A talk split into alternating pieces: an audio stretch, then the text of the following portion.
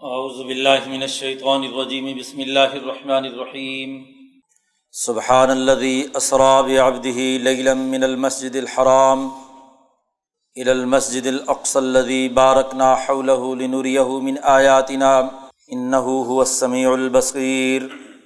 صدق اللہ العظیم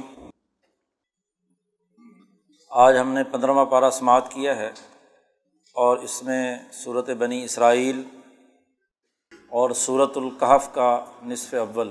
کل یہ بات عرض کی گئی تھی کہ صورت النحل سے چوبیس صورتوں کا ایک ایسا سیٹ شروع ہوا ہے جو قرآن حکیم کے بین الاقوامی انقلاب کی تشریح کرتا ہے۔ اس کا انٹرنیشنل پروگرام کیسا ہوگا؟ اس کے بنیادی اثاثی اصول کیا ہوں گے؟ اس کی تفصیلات قرآن حکیم نے ان صورتوں میں بیان کی ہے صورت النحل میں تمام اقوام کے لیے سماجی تشکیل کے تین اثاثی اصول بیان کیے گئے۔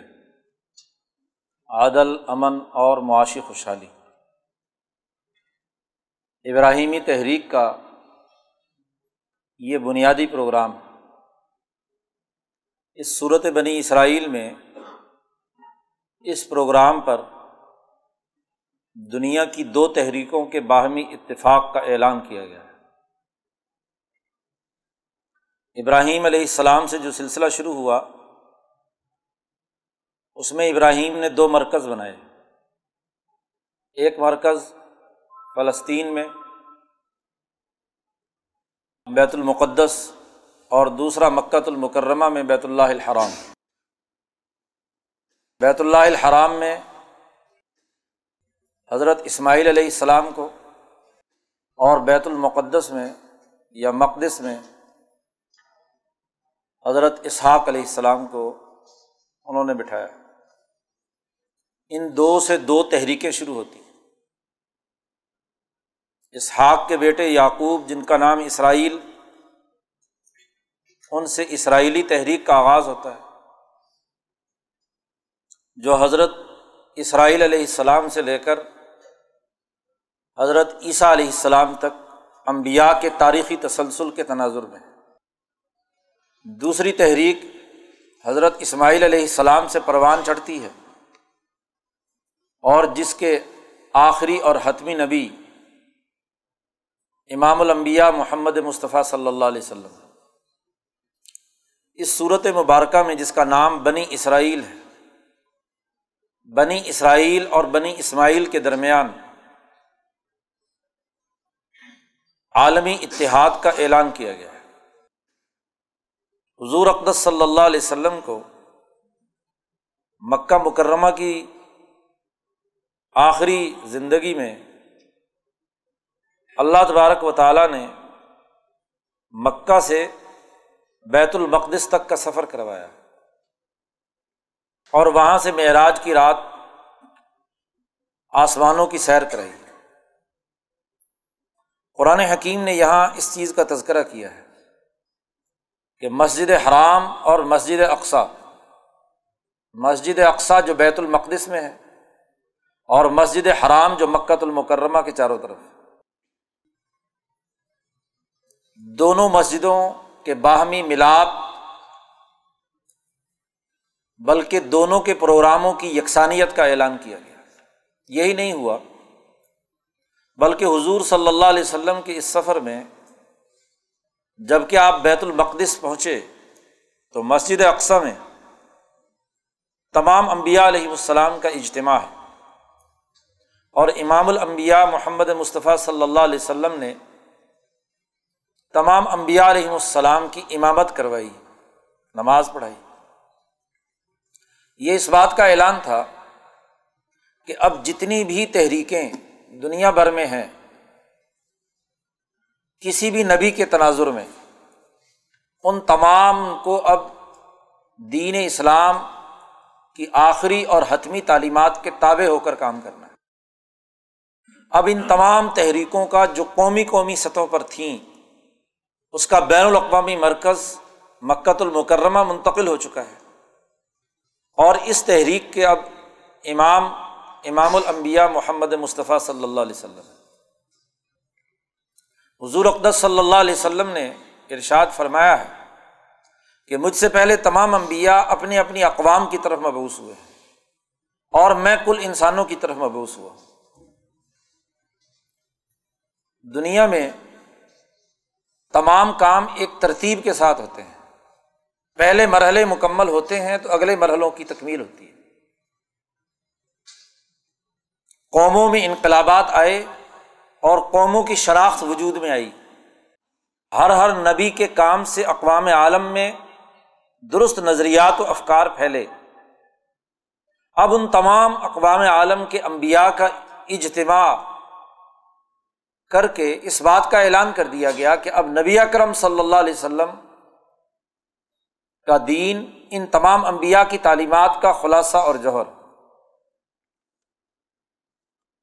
اس صورت مبارکہ میں نہ صرف بنی اسرائیل اور بنی اسماعیل کے اتحاد کا اعلان کیا گیا، بلکہ ایک بار پھر ان دونوں تحریکوں کے جد امجد حضرت ابراہیم علیہ السلام کے بیان کردہ اصول حنیفیت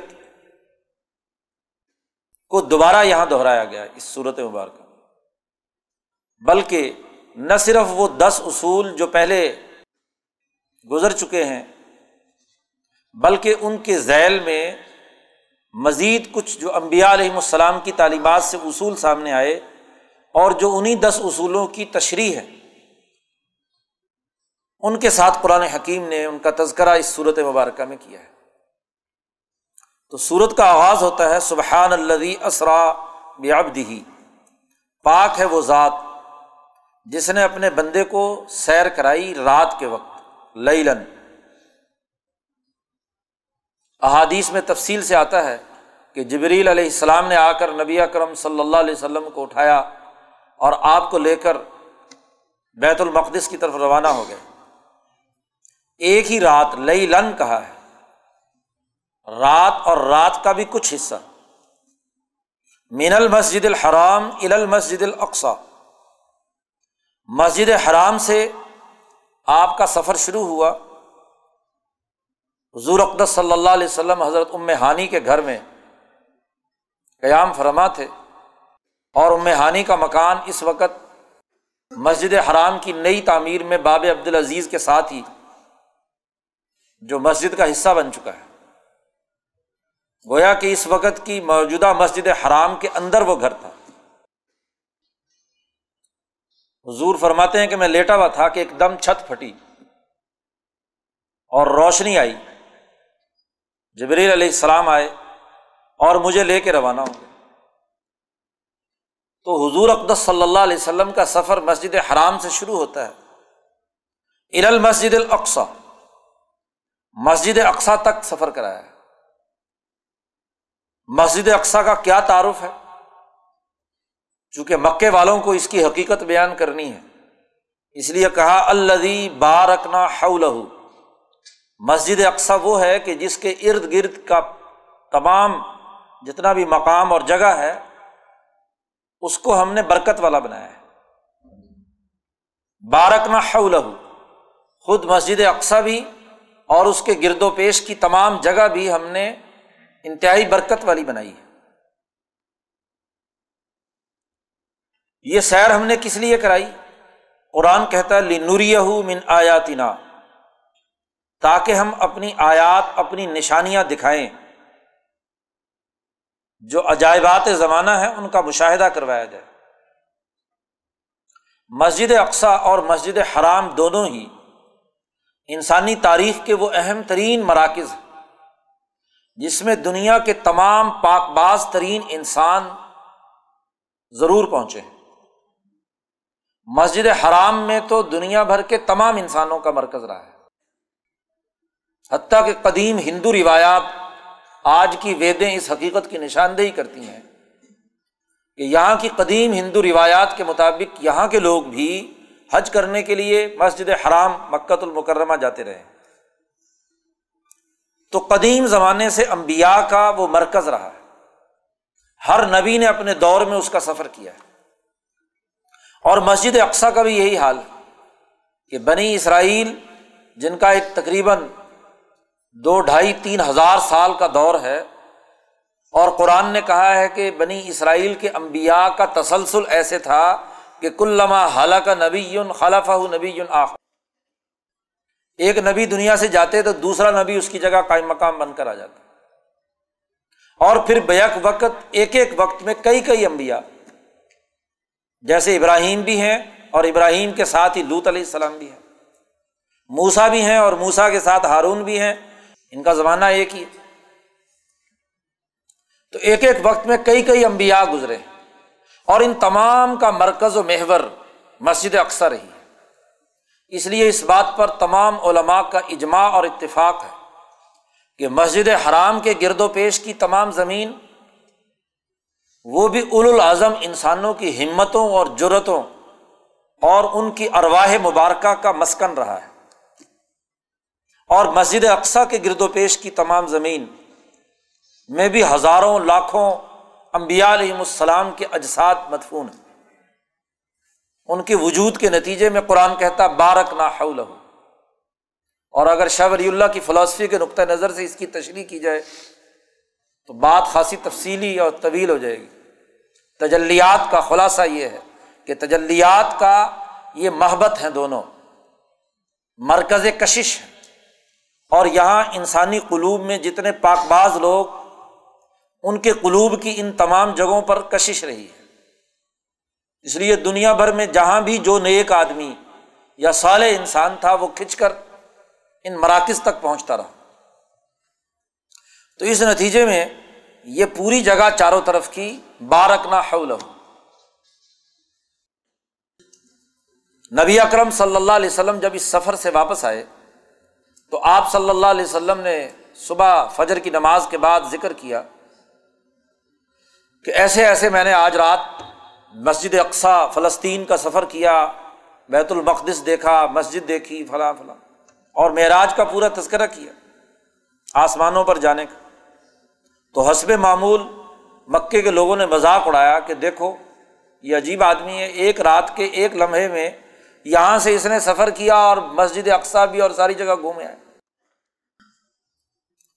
حضور کی بات ابھی چل رہی تھی کہ ابو جہل غصے میں وہاں سے اٹھا، باہر نکلا۔ تو سامنے ابو بکر صدیق آ رہے تھے۔ ان سے کہنے لگا کہ اب بھی تم اس آدمی کے پیچھے لگو گے۔ جو یہ بات کہتا ہے کہ ایک رات میں میں نے ساری دنیا کی سیر کر لی۔ ابو بکر صدیق رضی اللہ تعالیٰ عنہ نے کہا کہ اگر محمد صلی اللہ علیہ وسلم یہ بات کہتے ہیں تو سچ کہتے ہیں۔ ابھی ابو بکر کو براہ راست حضور نے نہیں بتلایا۔ ابھی صرف ابو جہل بیان کر رہا ہے۔ تو ابو بکر نے کہا کہ اگر محمد کہتے ہیں تو ٹھیک کریں اسی لیے ابو بکر کا لقب صدیق، تصدیق کرنے والے۔ انہوں نے پھر سوالات شروع کر دیے کہ اگر تم نے وہ مسجد دیکھی ہے تو اس کی کھڑکیاں کیسی ہیں؟ کتنی کھڑکیاں ہیں؟ کتنے دروازے ہیں؟ کتنے روشن دان ہیں؟ آدمی کسی مسجد یا کسی عمارت میں داخل ہو تو وہاں کے روشن دان اور کھڑکیاں گنا کرتا ہے کہ کتنی کھڑکیاں اور کتنے دروازے ہیں۔ بے وقوفوں والا سوال ہے۔ لیکن حضور اقدس صلی اللہ علیہ وسلم کے سامنے مسجد اقسا کا مثالی نقشہ سامنے آ گیا۔ اور آپ صلی اللہ علیہ وسلم نے اسے دیکھ کر بتلا دیا کہ اتنے دروازے ہیں، اتنی فلاں فلاں تو یہ دراصل اعلان تھا اس بات کا کہ اسرائیلی تحریک کے تمام انبیاء اور اسماعیلی تحریک کا مرکز، ان دونوں کو بین الاقوامی سطح پر اب ایک ہو جانا ہے۔ ان نحو سمیع البصیر۔ قرآن حکیم نے یہاں اس حقیقت کی نشاندہی بھی کی کہ ایک زمانہ تھا کہ اسرائیلی تحریک کے انبیاء نے دنیا میں نتائج پیدا کیے۔ لیکن ہر تحریک سدا بہار یا ہمیشہ ہمیشہ کے لیے نہیں ہوتی۔ اسرائیلی تحریک کے انبیاء میں بھی موسا علیہ السلام بڑے اول الاظم پیغمبر ہیں۔ وہ آتینہ موسل کتابہ وجا اللہ حدلی بنی اسرائیل ہم نے موسا علیہ السلام کو کتاب دی۔ اسرائیلی تحریک کے انبیاء میں باقاعدہ کتاب تورات وہ موسا علیہ السلام پر سب سے پہلے نازل ہوئی پھر زبور اور آخر میں انجیل۔ اور اسرائیلی تحریک کے تمام انبیاء میں بائبل۔ بائبل کا جب لفظ بولا جاتا ہے تو اس میں تورات بھی شامل ہے، زبور بھی شامل ہے اور انجیل بھی شامل ہے۔ تینوں کتابیں۔ اس کو عہد عتیق کہا جاتا ہے، جو تورات اور انجیل کو عہد جدید کہا جاتا ہے۔ تو ہم نے یہ کتاب موسا علیہ السلام کو دی تھی۔ وجا اللہ حدل بنی اسرائیل۔ اور ہم نے اسے بنی اسرائیل کے لیے ہدایت کا مرکز اور ممبا بنایا تھا۔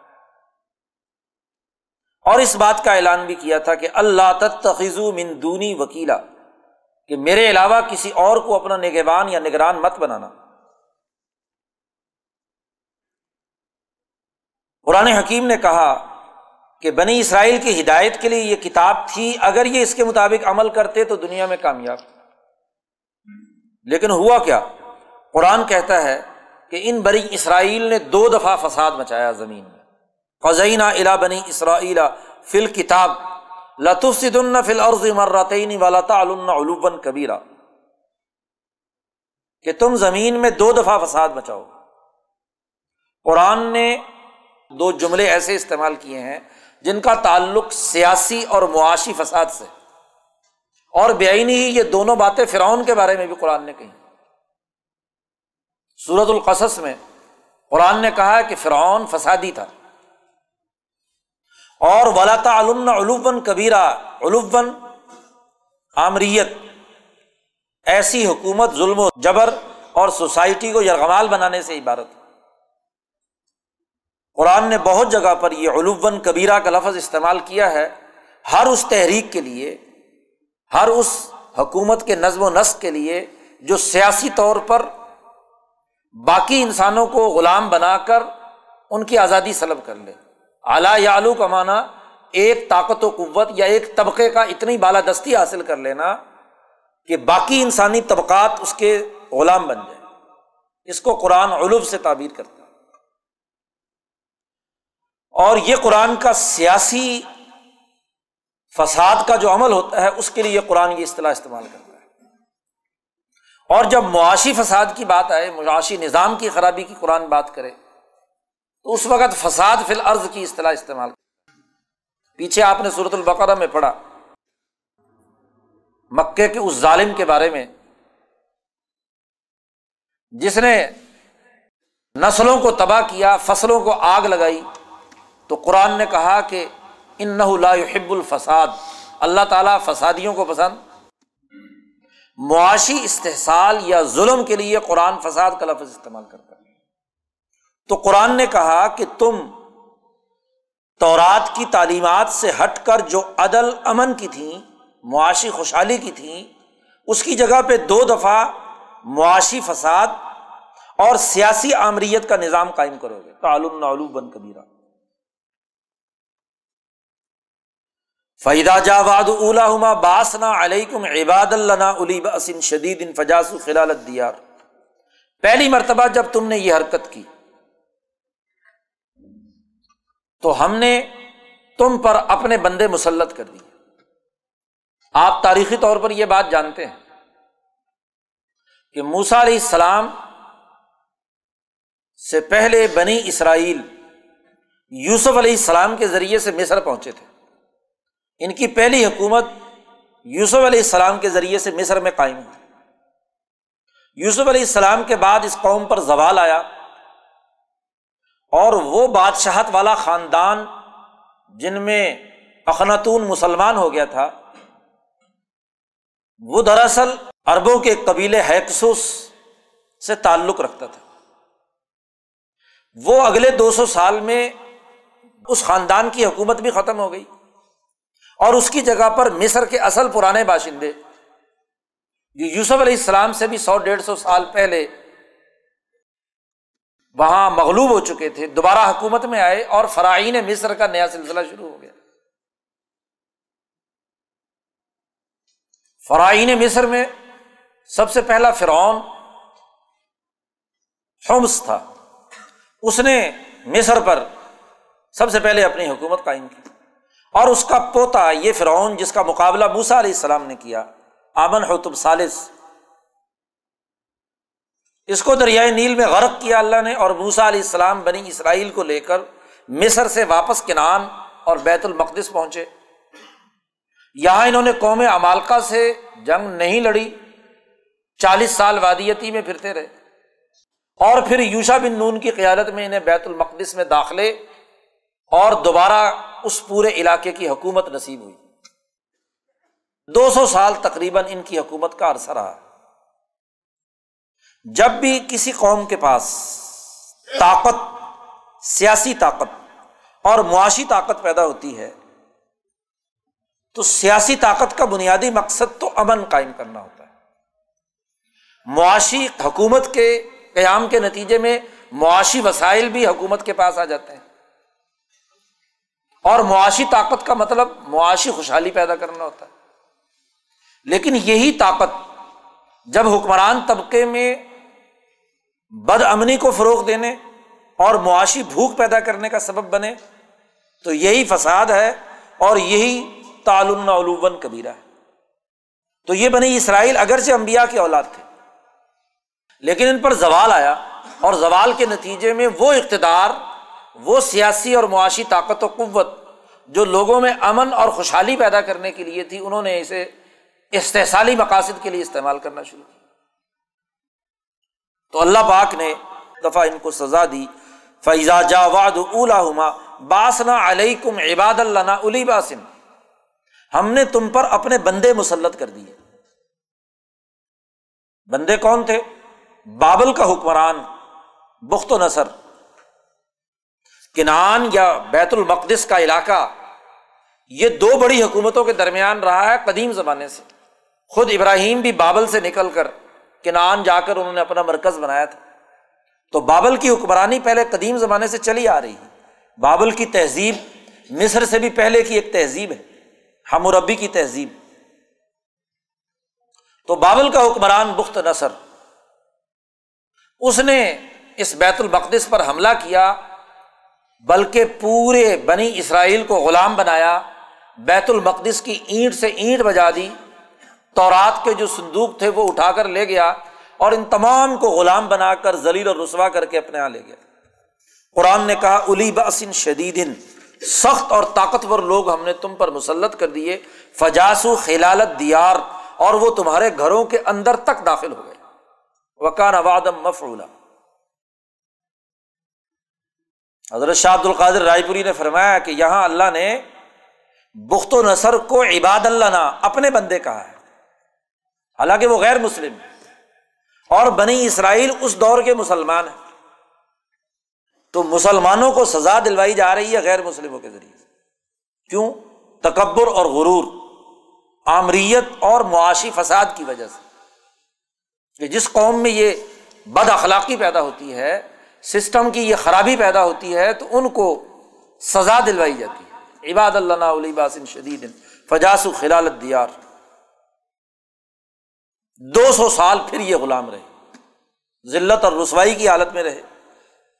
دوبارہ پھر اللہ نے غلامی سے نکالا، توبہ طائب ہوئے، اپنے نظریہ اور سوچ درست کیا، عدل و انصاف، امن و امان قائم کرنے کا پختہ عزم کیا، جماعت بنائی۔ تو سم رددنا لکم الکر علیہم۔ و ام ددنا کم بے ام والم و بنینا وجا اللہ کم اکثر نفیرہ ہم نے پھر ان کو مال و دولت دیا، خوشحالی دی، ترقی دی، حکومت دی۔ دیکھو، ایک قانون قرآن نے بیان کر دیا۔ ان احسن تم احسن تم لے تم اگر اچھا کام کرو گے تو اپنی جان کے لیے کرو گے اور وہ ان اصا تم فلاح اگر برا کرو گے تو اس کی سزا بھی ملے گی۔ چاہے تم امبیا کی اولاد ہو، نصب کا مسئلہ نہیں ہے۔ مسئلہ ہے اخلاق کا، رویوں کا، کردار کا۔ کردار اگر غلط ہے تو چاہے وہ نبی کی اولاد کیوں نہ ہو، اس کو بھی سزا دلائی جاتی قرآن نے کہا فائدہ جا واد الآخرتی دوسری دفعہ پھر ان کو دو سو سال کے بعد پھر وہی مسئلہ پیدا ہوا کہ حکمرانی راس نہیں آئی اور اس حکمرانی کے نظریے سے پھر انہوں نے کیا ہے، سیاسی اور معاشی فساد پیدا کیا۔ تو قرآن کہتا ہے کہ دوبارہ پھر پہلی مرتبہ جیسے لوگ داخل ہوئے تھے ید خل المسد کما دخل اولا مرتن اسی بیت المقدس کے اندر پھر وہی طاقتور حکمران دوبارہ داخل ہوئے، جیسے پہلے مرتبہ داخل ہوئے تھے۔ اور ولی تبرو ما الو تتبیرا اور جتنے متکبرین تھے، انہیں توڑ کر ریزا ریزا کر دیا۔ یاد رکھو، اصول قرآن نے کہہ دیا یہاں کہ ان عد تم ادنا تم دوبارہ یہ حرکت کرو گے تو ہم دوبارہ پھر سزا دیں گے۔ یہ طے شدہ قانون۔ معاشرے میں فساد، تکبر، ظلم، یہ کسی صورت میں بھی قابل برداشت نہیں۔ ہے قرآن حکیم نے بنی اسرائیل کی خرابیاں بیان کی کہ آج بین الاقوامی قیادت بنی اسرائیل کو اس لیے نہیں مل سکتی کہ ان میں یہ بد اخلاقی موجود ہے کہ وہ فساد فی الارض کی سوچ رکھتے ہیں۔ ظلم و تکبر آمریت کا سیاسی نظام بد امنی اور بھوک پیدا کرنے کا ذریعہ بنتے ہیں۔ ایسی قوم کو بین الاقوامی لیڈرشپ نہیں دی جا سکتی۔ اس لیے اس دور میں اگر کوئی قوم یا کوئی نظریہ اور سوچ رہنمائی کا ذریعہ بن سکتا ہے، تو قرآن نے کہا، ان نہاز القرآن یہ قرآن یہ دلتی ہی اقوام یہ ہدایت دینے والا ہے۔ وہ یوبشر المؤمنین اور وہ مسلمان، مومن جو اس پر صحیح عمل کریں۔ اللہ دین یا الصالحات، ان لہم اجرن کبیرہ، ان کے لیے بڑا اجر۔ قرآن حکیم نے کہا کہ اب اس وقت بین الاقوامی قیادت صرف مسلمان جماعت جو قرآن کے نظریے پر صحیح انسانیت دوست عمل کرنے والی ہوگی، اس کو بین الاقوامی قیادت کے لیے مقرر کیا گیا ہے۔ قرآن حکیم نے اسی ضمن میں اس حقیقت کی وضاحت بھی کی کہ یہ انسان، انسانی نفسیات کا تحلیل و تجزیہ کیا ہے۔ ید الانسان و بشرری دعا بالخیر۔ وکان الانسان و عجولہ یہ انسان بڑا جلد باز ہے۔ اس کا معاملہ یہ ہے کہ جیسے یہ خیر یا بھلائی یا اچھائی کی طرف جاتا ہے، ایسے شر کی طرف بھی بھاگتا ہے۔ جلد بازی اس کی طبیعت میں داخل ہے۔ لیکن یاد رکھو کل انسان الزم تو ارہ فی عنقی۔ ہر انسان کے گلے میں، گردن میں ہم نے ایک بلیک باکس رکھا ہوا ہے۔ تو فی عنقی۔ ہی نامہ اعمال یا اعمال کو ریکارڈ کرنے والا ریکارڈر کہہ لے آپ۔ تو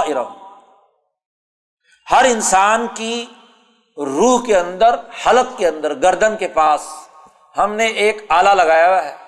جو اس کے تمام اعمال، اس کی کی ہوئی گفتگو، اس کی تمام باتیں مکمل طور پر ریکارڈ کر رہا ہے گویا کہ اس کی مکمل ویڈیو بھی بن رہی ہے، آڈیو بھی بن رہی ہے۔ اس کے تمام اعمال کی حرکات و سکنات، اس کے خیالات و وسو سے ہر چیز اس کی گردن میں لٹکے ہوئے اس مرکز میں موجود ہے۔ اور امام شاہ ولی اللہ دہلوی فرماتے ہیں کہ یہ ایک ایسی جگہ ہے کہ یہ فنا نہیں ہوگی۔ یعنی انسان مر بھی گیا، قتل ہو گیا، مر کپ گیا، جلا کر راکھ بھی کر دو، تو تب بھی یہ اس کا اندر سے یہ جو موجود ہے، اس کی روح کے اندر، اس کے نسمے اور اس کی روح کے اندر یہ جو مرکز موجود ہے، یہ فنا نہیں ہوگا۔ پورا جہاز جل جاتا ہے، لیکن بلیک باکس محفوظ رہتا ہے۔ اس کو کوئی چیز نقصان نہیں پہنچاتی۔ اس انسان کے اندر بھی ہم نے وہ رکھا ہوا ہے۔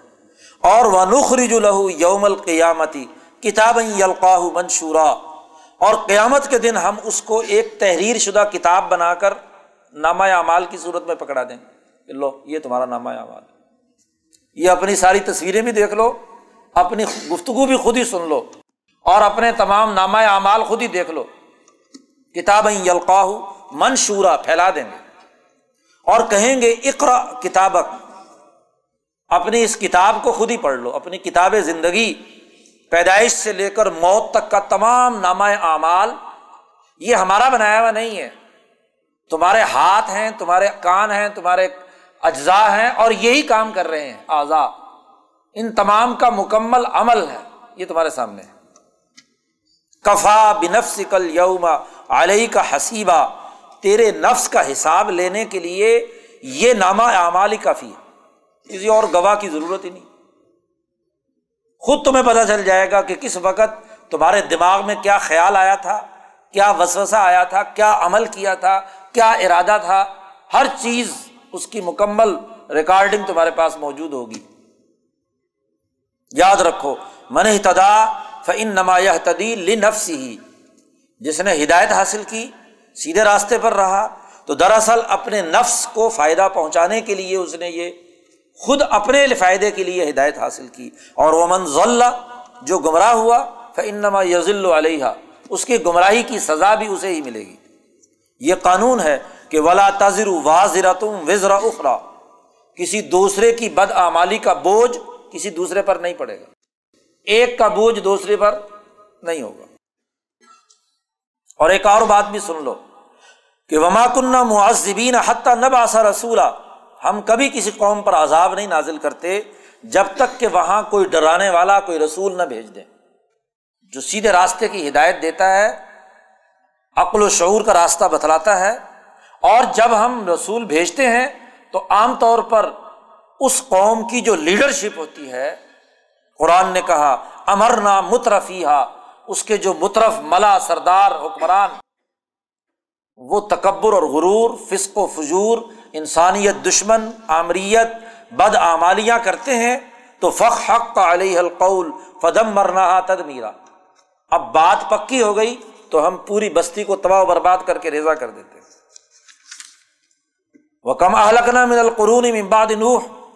کتنی قومیں ہم نے تباہ کی ہیں نوح علیہ السلام کے بعد۔ آپ کے لیے آپ کا رب کافی ہے۔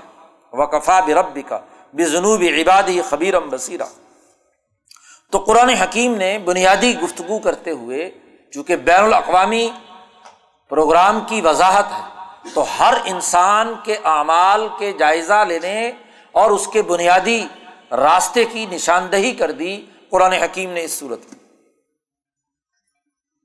اس کے بعد اگلے رقو میں، ابراہیمی تحریک کے وہ بنیادی اثاثی اصول دوبارہ دہرائے گئے ہیں، چونکہ یہاں اسرائیلی انبیاء یا اسرائیلی اقوام اور اسماعیلی اقوام، بلکہ دنیا بھر کی اقوام کے درمیان بین الاقوامی نقطۂ نگاہ سے جو نظام قائم کیا جانا ہے، اس کے اصول دہرائے گئے ہیں۔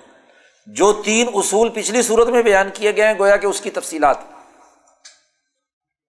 اور یہ اصول پہلے صورت العراف میں بھی قرآن حکیم نے نو دس کے قریب اس میں بیان کیے ہیں۔ سب سے پہلی بات، قضا رب کا اللہ تعبد اللہ تیرے رب نے یہ فیصلہ کر دیا۔ اللہ کا یہ آڈر ہے۔ ایک جج کا آڈر ججمنٹ ہوتی ہے آڈر حکم ہوتا ہے۔ وہ قاضی کی قضا ہے اور یہ قضا رب کا، تیرے رب کا قضا ہے۔ تیرے رب کا فیصلہ ہے اور آڈر ہے۔ نمبر ایک، اللہ تعبد اللہ اللہ کے علاوہ کسی کی غلامی مت کرو۔ تمام دنیا کے انسانوں کو پیغام ہے۔ بین الاقوامی سطح پر۔ کہ وہ اللہ کے علاوہ کسی کی غلامی نہ کرے۔ نمبر دو وہ بال والدین احسانہ والدین کے ساتھ حسن سلوک سے پیش آئے۔ یہ دونوں اصول پیچھے بھی بیان ہو چکے۔ پیچھے اختصار کے ساتھ تھا اور یہاں والدین کے حقوق کے سلسلے میں تین آیات مزید اللہ نے بیان کی۔ کہ ویسے تو عام حالات میں بھی والدین کے ساتھ حسن سلوک سے پیش آنا ہے۔ خاص طور پر جب والدین بوڑھے ہو جائیں۔ اما یب لغنا اندا کل کی بارہ احد ہما ان میں سے کوئی ایک یا دونوں بوڑھے ہو جائیں۔ تو حساسیت بڑھ جاتی ہے، مزاج میں چڑچڑا پن آ جاتا ہے، برداشت کم ہو جاتی ہے۔ تو دیکھو، جوانی میں جیسے مارنا پیٹنا اور برا بھلا کہنا جرم ہے۔ بڑھاپے میں اف کہنا بھی کیا ہے؟ جرم۔ یعنی اگر طاقتور آدمی کو اگر مارا جائے تو اس کی چوٹ جو لگتی ہے، وہ اور بڑھاپے یا حساسیت کی حالت میں جب کوئی لفظ زبان سے اف بھی کہا جائے تو اس کی چوٹ اس سے بھی زیادہ بڑی لگتی ہے۔ اس لیے فلا تک اللہ افن، ان کو اف بھی نہ کہو۔ یہ مطلب نہیں کہ اف نہ کہو، باقی سب کچھ کہہ لو۔ مطلب یہ کہ اف بھی نہ کہو یعنی باقی ساری چیزیں تو اسی سے اندازہ لگا لے کہ وہ کہنا جائز اور درست نہیں ہے۔ فلا تک اللہ افن ولا تنہر ہما اور ان کو جھڑکو بھی مت۔ اور وق اللہ قول کریما اور ان دونوں سے بڑے ادب اور اعزاز کے ساتھ بات کرو۔ نہ صرف زبان سے تمہارا ادب و احترام ہو، بلکہ وقف لہما جناح ذلی من الرحمہ اپنے کندھے کو ان کے سامنے جھکا دو۔ ذلت کے ساتھ، عجز و انکساری کے ساتھ۔ اور یہ جھکانا کسی تکبر اور غرور کی بنیاد پر نہ ہو، بلکہ منر رحمتی رحمت اور شفقت سے، پیار سے۔ اور وقل، اور یہ بھی کہو، اللہ سے دل میں یہ دعا بھی مانگو کہ رب ہم ہما کما ربا یعنی صغیرہ اے میرے پروردگار، ان پر اسی طرح رحمت اور شفقت کر۔ جس طرح بچپن میں انہوں نے مجھ پر رحمت و شفقت کی تھی، مجھے پالا اور پوسا تھا۔ کما ربا یعنی صغیرہ اللہ نے اسی پر بس نہیں کیا کہ ظاہری بات کو کسی نظم و ضبط میں لایا ہو والدین کے بارے میں۔ اللہ نے یہاں اگلی بات ایک اور کہی۔ رب کم عالم بافی نفوسی کم تمہارا رب جانتا ہے کہ تمہارے دلوں میں کیا ہے۔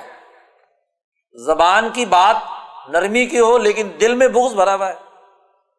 تو تمہارے دلوں کی حالت کو بھی جانتا ہے۔ اگر تم نیک ہو کر کام کرو گے، تو فن نہ لل ابا بن غفورا۔ اللہ کے سامنے توبہ کرنے والوں کو اللہ معاف کر دیتا تو دوسرا اصول، والدین کے حقوق اور اس کی تفصیلات بھی قرآن نے واضح کر دی۔ تیسرا حکم وہ آتی ذل قربا حق پہ رشتے دار اور غریب لوگ جو ہیں، سوسائٹی کے پسماندہ، ان کے حق ادا کرو۔ خاص طور پر ول مسکین، جو مسکین وبن صبیل اور مسافر۔ ان کے حقوق ادا کرو۔ معاشی ضروریات کی ان کی کفالت کرو۔ ان کے مسائل اور مشکلات ہیں تو ان کو حل کرنے میں ان کی مدد کرو۔ تیسرا حکم۔ اور چوتھا حکم یہ ہے کہ ولا تبذر تبزیرا فضول خرچی مت کرو۔ بغیر کسی ضرورت کے مال خرچ کرنا یہ فضول خرچی۔ ان المبذرین کانو اخوان شیاتین یاد رکھو، فضول خرچی کرنے والے لوگ شیطانوں کے بھائی ہیں۔ کانو اخوان شیاتین شیطانی پارٹی کا حصہ۔ ضرورت اگر فرض کیا دس روپے سے پوری ہو رہی ہے۔ اس ضرورت کے بجائے آپ نے پندرہ یا بیس روپے خرچ کر دیے، تو فضول خرچی ہے۔ ضرورت دس سے خرچ پوری ہوتی ہے اور آپ پانچ روپے خرچ کر رہے ہیں، یہ بخل۔ قرآن نے آگے جا کر بخل سے بھی منع کیا کہ بخل بھی درست نہیں ولا تجال یدا کا مغلول عنقی کا دیکھو، بخل بھی مت کرو۔ اپنے ہاتھ کو اپنی گردن کے ساتھ مت باندھ لو۔ جہاں خرچ کرنے کی واقعات ضرورت پیش آئے تو وہاں خوش دلی کے ساتھ خرچ بھی کرو۔ بخل سے بھی منع کر دیا گیا۔ اور ولا تب ستہ کل البست قرآن نے کہا، نہ ہاتھ اتنا کھلا چھوڑ دو کہ بس جیب میں ہاتھ پڑا اور فوراً خرچ کرنا شروع کر دیا۔ اور نہ ہی اس کو بالکل بند کر کے رکھ لو کہ وہ کیا ہو، بخل ہو۔ فتح عہدہ ملوم محسورا قرآن نے کہا کہ جب فضول خرچی کرو گے ضرورت سے زائد خرچ کرو گے تو ایک وقت آئے گا کہ دلوں کے اندر تم پریشان ہوگے پشیمان ہوگے۔ اور جب پیسے نہیں ہوں گے تو زیادہ مصیبت پیدا ہوگی تمہارے لیے۔ دل کو ملامت کرو گے۔ ایک اور قانون بیان کیا جو پیچھے بھی گزر چکا کہ ولا تختلو اولاد کم خشیت املاک بھوک کے ڈر سے اولاد کو مت قتل کرو۔ ان نہ قتل کان خط ان کبیرا ان کا قتل کرنا بہت بڑا جرم۔ ایک اور حکم بیان کیا، ولا تقرب الزنا ان کان فاحشہ زنا کے قریب بھی مت جاؤ، کہ یہ سوسائٹی کو سب سے زیادہ توڑنے والا کام ہے۔ ولا تخت النفس التی حرم اللہ اللہ بالحق۔ کسی انسانی جان کو قتل مت کرو، جس کو اللہ نے حرام قرار دیا ہے قتل کرنا۔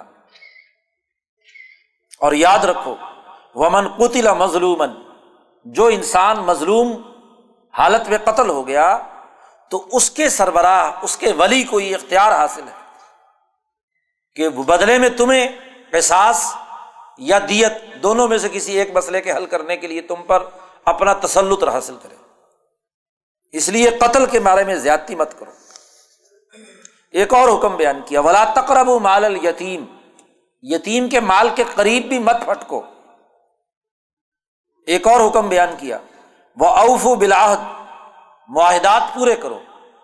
اس لیے کہ ان العہدہ کانا مسولہ ہر ایک معاہدہ، چاہے مسلمان نے کافر سے کیا ہو، کافر نے کافر سے کیا ہو، مسلمان نے مسلمان سے کیا ہو، ہر ایک معاہدہ کانا مسئولہ اس کے بارے میں پوچھا جائے گا کہ تم نے یہ معاہدہ کیا ایگریمنٹ کیا اور پھر اس کی خلاف ورزی کی۔ یہ کیوں کی؟ ایک اور حکم۔ وہ اوف القیل پورا تولو ازاکل تم جب تولنا ہو۔ ظالی کا خیر و احسن تعویلا ایک اور بڑی اہم بات قرآن نے کہی یہاں پر۔ ولا تقف ما لئی صلاح کا بھی علم۔ جس چیز کا تمہیں علم نہ ہو، اس کے قریب بھی مت جا کر کھڑے۔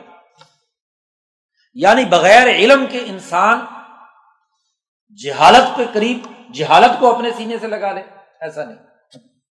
جو چیز تمہیں معلوم ہو، اس کی گواہی دو۔ اسی کی بات کرو۔ پتا ہے نہیں۔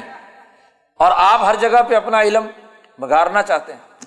آج میڈیکل کے شعبے میں ہر آدمی ڈاکٹر بنا ہوا ہے۔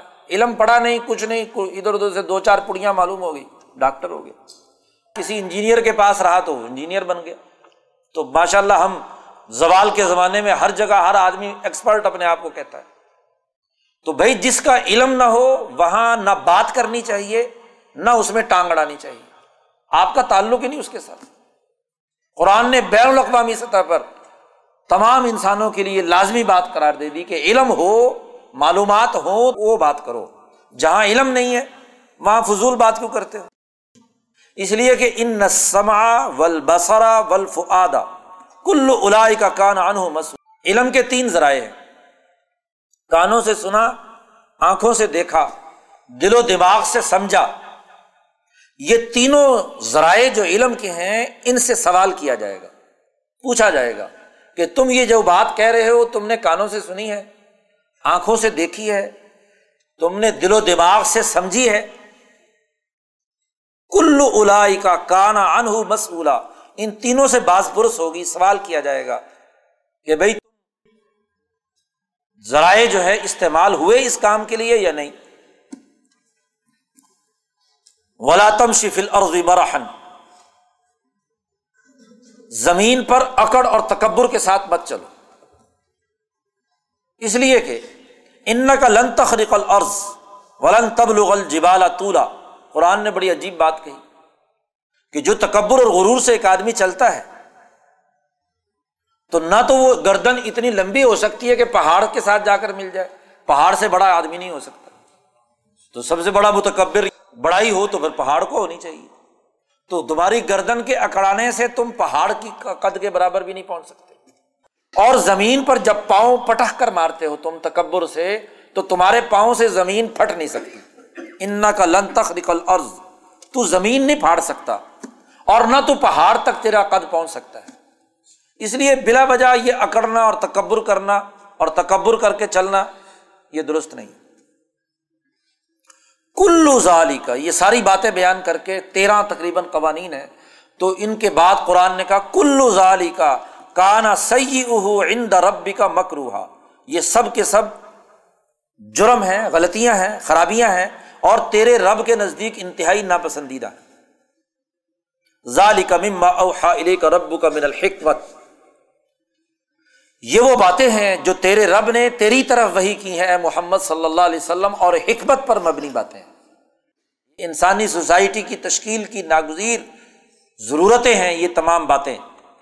اور یہ بین الاقوامی سطح پر تمام انسانوں کے عالمی سماج کے لیے بنیادی اثاثی اصول ہے قرآن حکیم نے کہا کہ ہم یہ بار بار قوانین اور ضابطے اس لیے بیان کرتے ہیں۔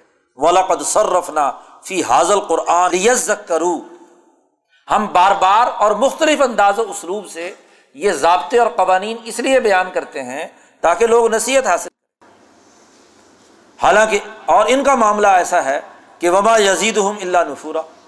ان کے سامنے جب حقائق بیان کیے جائیں تو اتنی ہی نفرت کرتے ہیں یہ ظالم لوگ۔ قرآن نے ان کی سزا کا تذکرہ کیا ہے اور بتلایا ہے کہ کس طریقے سے یہ لوگ سزا کے مستحق بنیں گے۔ قرآن حکیم نے ان کی سزا جو ظالم ہیں ان کی سزا اور جو انعام یافتہ ہیں، سچے راستے پر چلنے والے ہیں، ان کے لیے کامیابی کا تذکرہ کیا ہے۔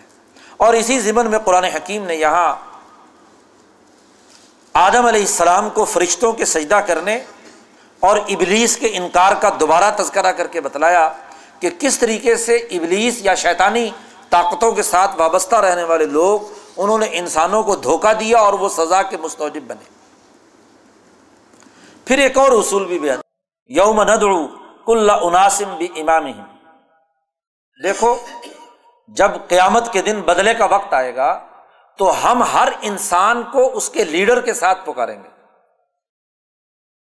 دنیا میں انسانوں کو پارٹی کے طور پر رہنا ہے۔ وہ کسی نہ کسی کی لیڈرشپ یا امامت یا رہنمائی میں رہیں گے۔ قیامت میں اجتماعی احتساب ہوگا۔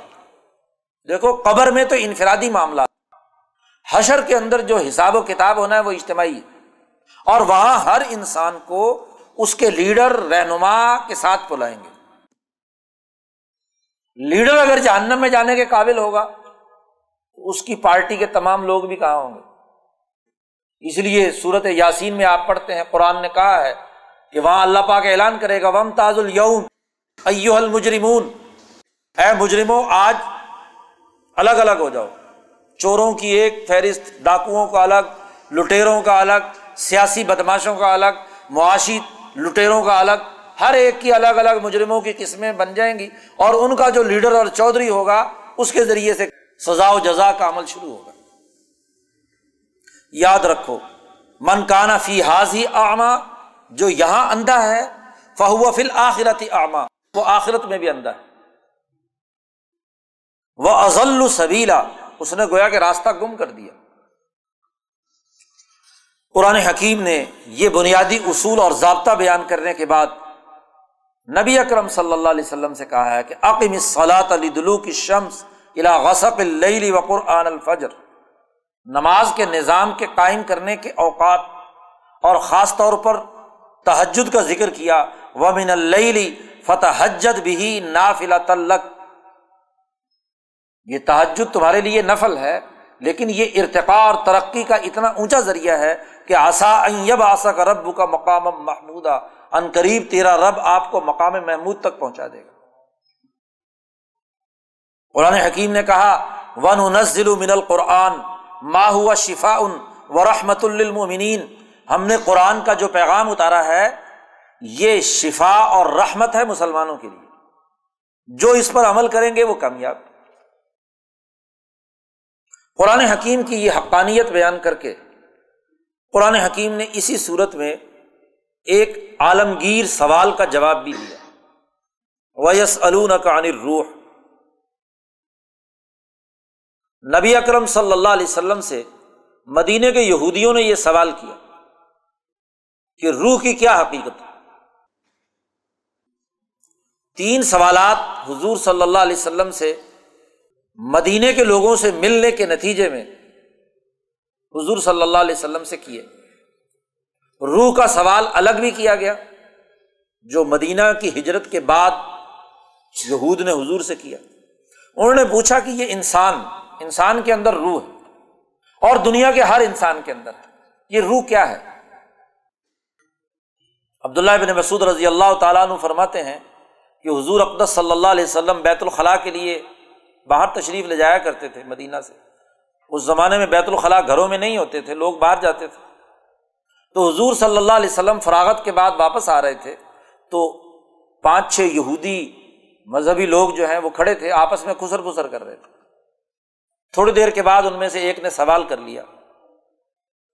ایک کہتا تھا کہ سوال کرو، دوسرا کہتا تھا سوال نہ کرو، تیسرا کہتا تھا کہ نہیں کرو، اس طرح آپس میں وہ۔ انہوں نے کہا کہ اگر ہمارے خلاف جواب آ گیا تو پھر ہماری بدنامی ہوگی۔ دوسرے نے کہا کہ ہو سکتا ہے یہ سچا نبی اور صحیح جواب دے دے۔ اس طرح آپس میں خسر پسر کر کے آخر ایک سوال کر ہی دیا انہوں کہ روح کی حقیقت کیا ہے؟ حضور اقدس صلی اللہ علیہ وسلم پر جب بھی اس طرح کا سوال ہوتا اور وہی کا آغاز ہوتا تو حضور صلی اللہ علیہ وسلم خاموش ہو گئے، بلکہ وہی کے نزول کی وجہ سے جو حضور کو تکلیف، مشقت برداشت کرنی پڑتی تھی اس لیے بیٹھ گئے۔ کہیں تو عبداللہ ابن مسعود نے ان سے کہا یہودیوں سے کہ وہی آ رہی ہے حضور کو سوال کا فوری جواب تو نہیں ملا نا انہیں۔ انہوں نے انتظار کیا، حضور جب فارغ ہوئے وہی سے، تو حضور اقدس صلی اللہ علیہ وسلم نے پھر یہ آیت سنائی یس روح ال روح من امر ربی وما اوتی تم من العلم اللہ کلیلہ آپ کہہ دیجیے کہ روح جو ہے من امری ربی یہ میرے رب کا ایک امر ہے۔ حکم۔ اس کا تعلق عالم امر سے ہے، عالم خلق سے نہیں۔ قرآن نے دوسری جگہ پر کہا اللہ الخلق والامر۔ خلق الگ چیز ہے اور امر الگ چیز۔ ہے تو روح کل جو ہے، اس کا تعلق عالم امر سے ہے اور یہ امر ربی ہے۔ وہاں سے یہ روح کا ایک حصہ کٹتا ہے اور اس انسانی جسم کے اندر آ کر مکمل طور پر پورے جسم کے اوپر سواری کر لیتا ہے۔ اور ان سے مخاطب ہو کر کہا یہودیوں سے کہ وما اوتی تم من العلم اللہ کلیلہ تمہیں جو علم دیا گیا ہے روح کے بارے میں وہ بہت تھوڑا ہے۔ دوسری قرآت عبداللہ ابن مسعود کی ہے، وما اوتو من العلم اللہ کلیلہ تمہیں اس کا علم بہت تھوڑا دیا گیا۔ عام طور پہ تو مفسرین یہ یہاں تشریح کرتے ہیں کہ روح کی حقیقت عام آدمی نہیں معلوم کر سکتا۔ بہت کم لوگوں کو اس کا علم۔ ہے لیکن امام شاہ بری اللہ دہلوی رحمۃ اللہ علیہ نے جت اللہ البالغ میں مستقل باب باندھا ہے۔ باب و حقیقت روح کہ روح کی کیا حقیقت ہے؟ گو تفصیلات تو اس کی فلاسفی سے تعلق رکھتی ہیں۔ کتاب کو براہ راست سمجھے بغیر نہیں سمجھ میں آ سکتی۔ خلاصہ جو وہاں شاہ صاحب نے تعریف کی ہے، روح کی، وہ یہ کہ روح جو ہے، وہ حقیقت الفردانیت و نقطۃ النورانیت روح جو ہے، ایک ایسی حقیقت جو ناقابل تقسیم ہے۔ گویا کہ ایک ایسا ایٹم جس کی آگے تقسیم نہیں ہو سکتی۔ حقیقت فردانیت دنیا میں مرکبات ہوتے ہیں اور جو مرکبات کیمیائی ہوں یا غیر کیمیائی، اس کے اجزاء قابل تقسیم ہوتے ہیں۔ ان کو آپ تقسیم کر سکتے ہیں مختلف مرحلوں میں۔ لیکن روح کی جو حقیقت ہے، وہ ایک ایسی حقیقت ہے جو فردانیت ایک مفرد چیز ہے۔ وہ مرکب نہیں۔ اور نہ اس کی کوئی تقسیم کی جا سکتی۔ اور وہ نقطۃ نورانیت وہ ایک نورانی نقطہ ہے۔ اس نورانی نقطے کے انسانی وجود کے ساتھ ٹچ ہوتے ہی جو اس کا مقام مقرر کر دیا گیا ہے، جیسے ہی وہ ٹچ ہوتا ہے، تو اس نقطۂ نورانی سے پورے وجود کے اندر ایک کرنٹ دوڑتا ہے۔ تمام رگیں اور جسم کے تمام اعضاء جو اس کے ساتھ کنیکٹ ہوتے ہیں، روشن ہو جاتے ہیں۔ روشنیوں کا ایک مربوط نظام دماغ سے لے کر پاؤں تک پورے جسم کو کیا ہے؟ گھیر لیتا ہے۔ وہ رحم مادر میں اتنا سا ہوتا ہے دو تین مہینے کا۔ وہاں سے وہ روح داخل ہوتی ہے جسم میں اور اس بچے کی حرکت کا عمل شروع ہو جاتا ہے۔ وہاں سے لے کر موت تک اس جسم پر جتنی شکلیں، جتنی حالتیں، جتنے زمانے، جتنے ادوار گزرتے ہیں، اس پورے ادوار میں وہ نقطۂ نورانی وجود کے تمام چیزوں کو کیا ہے؟ روشن رکھتا ہے۔ دل بھی حرکت کر رہا ہے، دماغ بھی اپنی جگہ پر، گردے بھی اعضا بھی، خون کی گردش بھی، وغیرہ وغیرہ۔ پورا کا پورا سسٹم اس ایک نقطۂ نورانی کے نتیجے میں کیا ہے؟ روشن، متحرک یہ وہ بنیادی روح ہے جو دراصل روح الکل کا ایک جز اور یہ سوار ہوتی ہے انسان کی نسمک باڈی یا وائٹل فورس پر اور وہ انسانی جسم پر۔ اس طریقے سے حضور اقدس صلی اللہ علیہ وسلم نے روح کی حقیقت واضح کر دی۔ اور یہ تمام انسانوں میں ہوتی ہے۔ اس کی طاقت و توانائی کی جو وولٹیج ہے وہ کم و بیش ہو سکتی ہے۔ لیکن دنیا کے ہر انسان میں خواہ وہ کالا، گورا، مشرقی، مغربی، امریکی، آسٹریلوی ہندوستانی چینی اور روسی جو بھی ہو، ہر ایک کے اندر وہ روح اسی طرح کام کرتی قرآن حکیم نے کہا، یہ انسان سارے کے سارے مل جائیں انج تماط انس جن تمام انسان اور تمام جنات۔ وہ تمام کے تمام مل کر بھی اعلیٰ بھی مثل حاضل قرآن اس قرآن جیسا عمدہ اور بہترین پروگرام لے آئیں تو لا یا تو بھی مصری ہی سب مل کر بھی لانے کی کوشش کریں تو اس جیسا قرآن نہیں لا سکتے۔ ولو باز لباز ظہیرہ اگرچہ سارے کے سارے مل کر ایک دوسرے کی مکمل مرد و تعاون کیوں نہ کرے قرآن حکیم نے دوبارہ پھر کہا ولاقت صرفنا لناسفی حاضل قرآن من کل مسل ہم اس قرآن میں ہر طرح کی مثالیں بیان کر کے بات اور قوانین اور ضابطے سمجھاتے ہیں۔ لیکن یہ انسان پھر بھی اس کو نہیں سمجھتا۔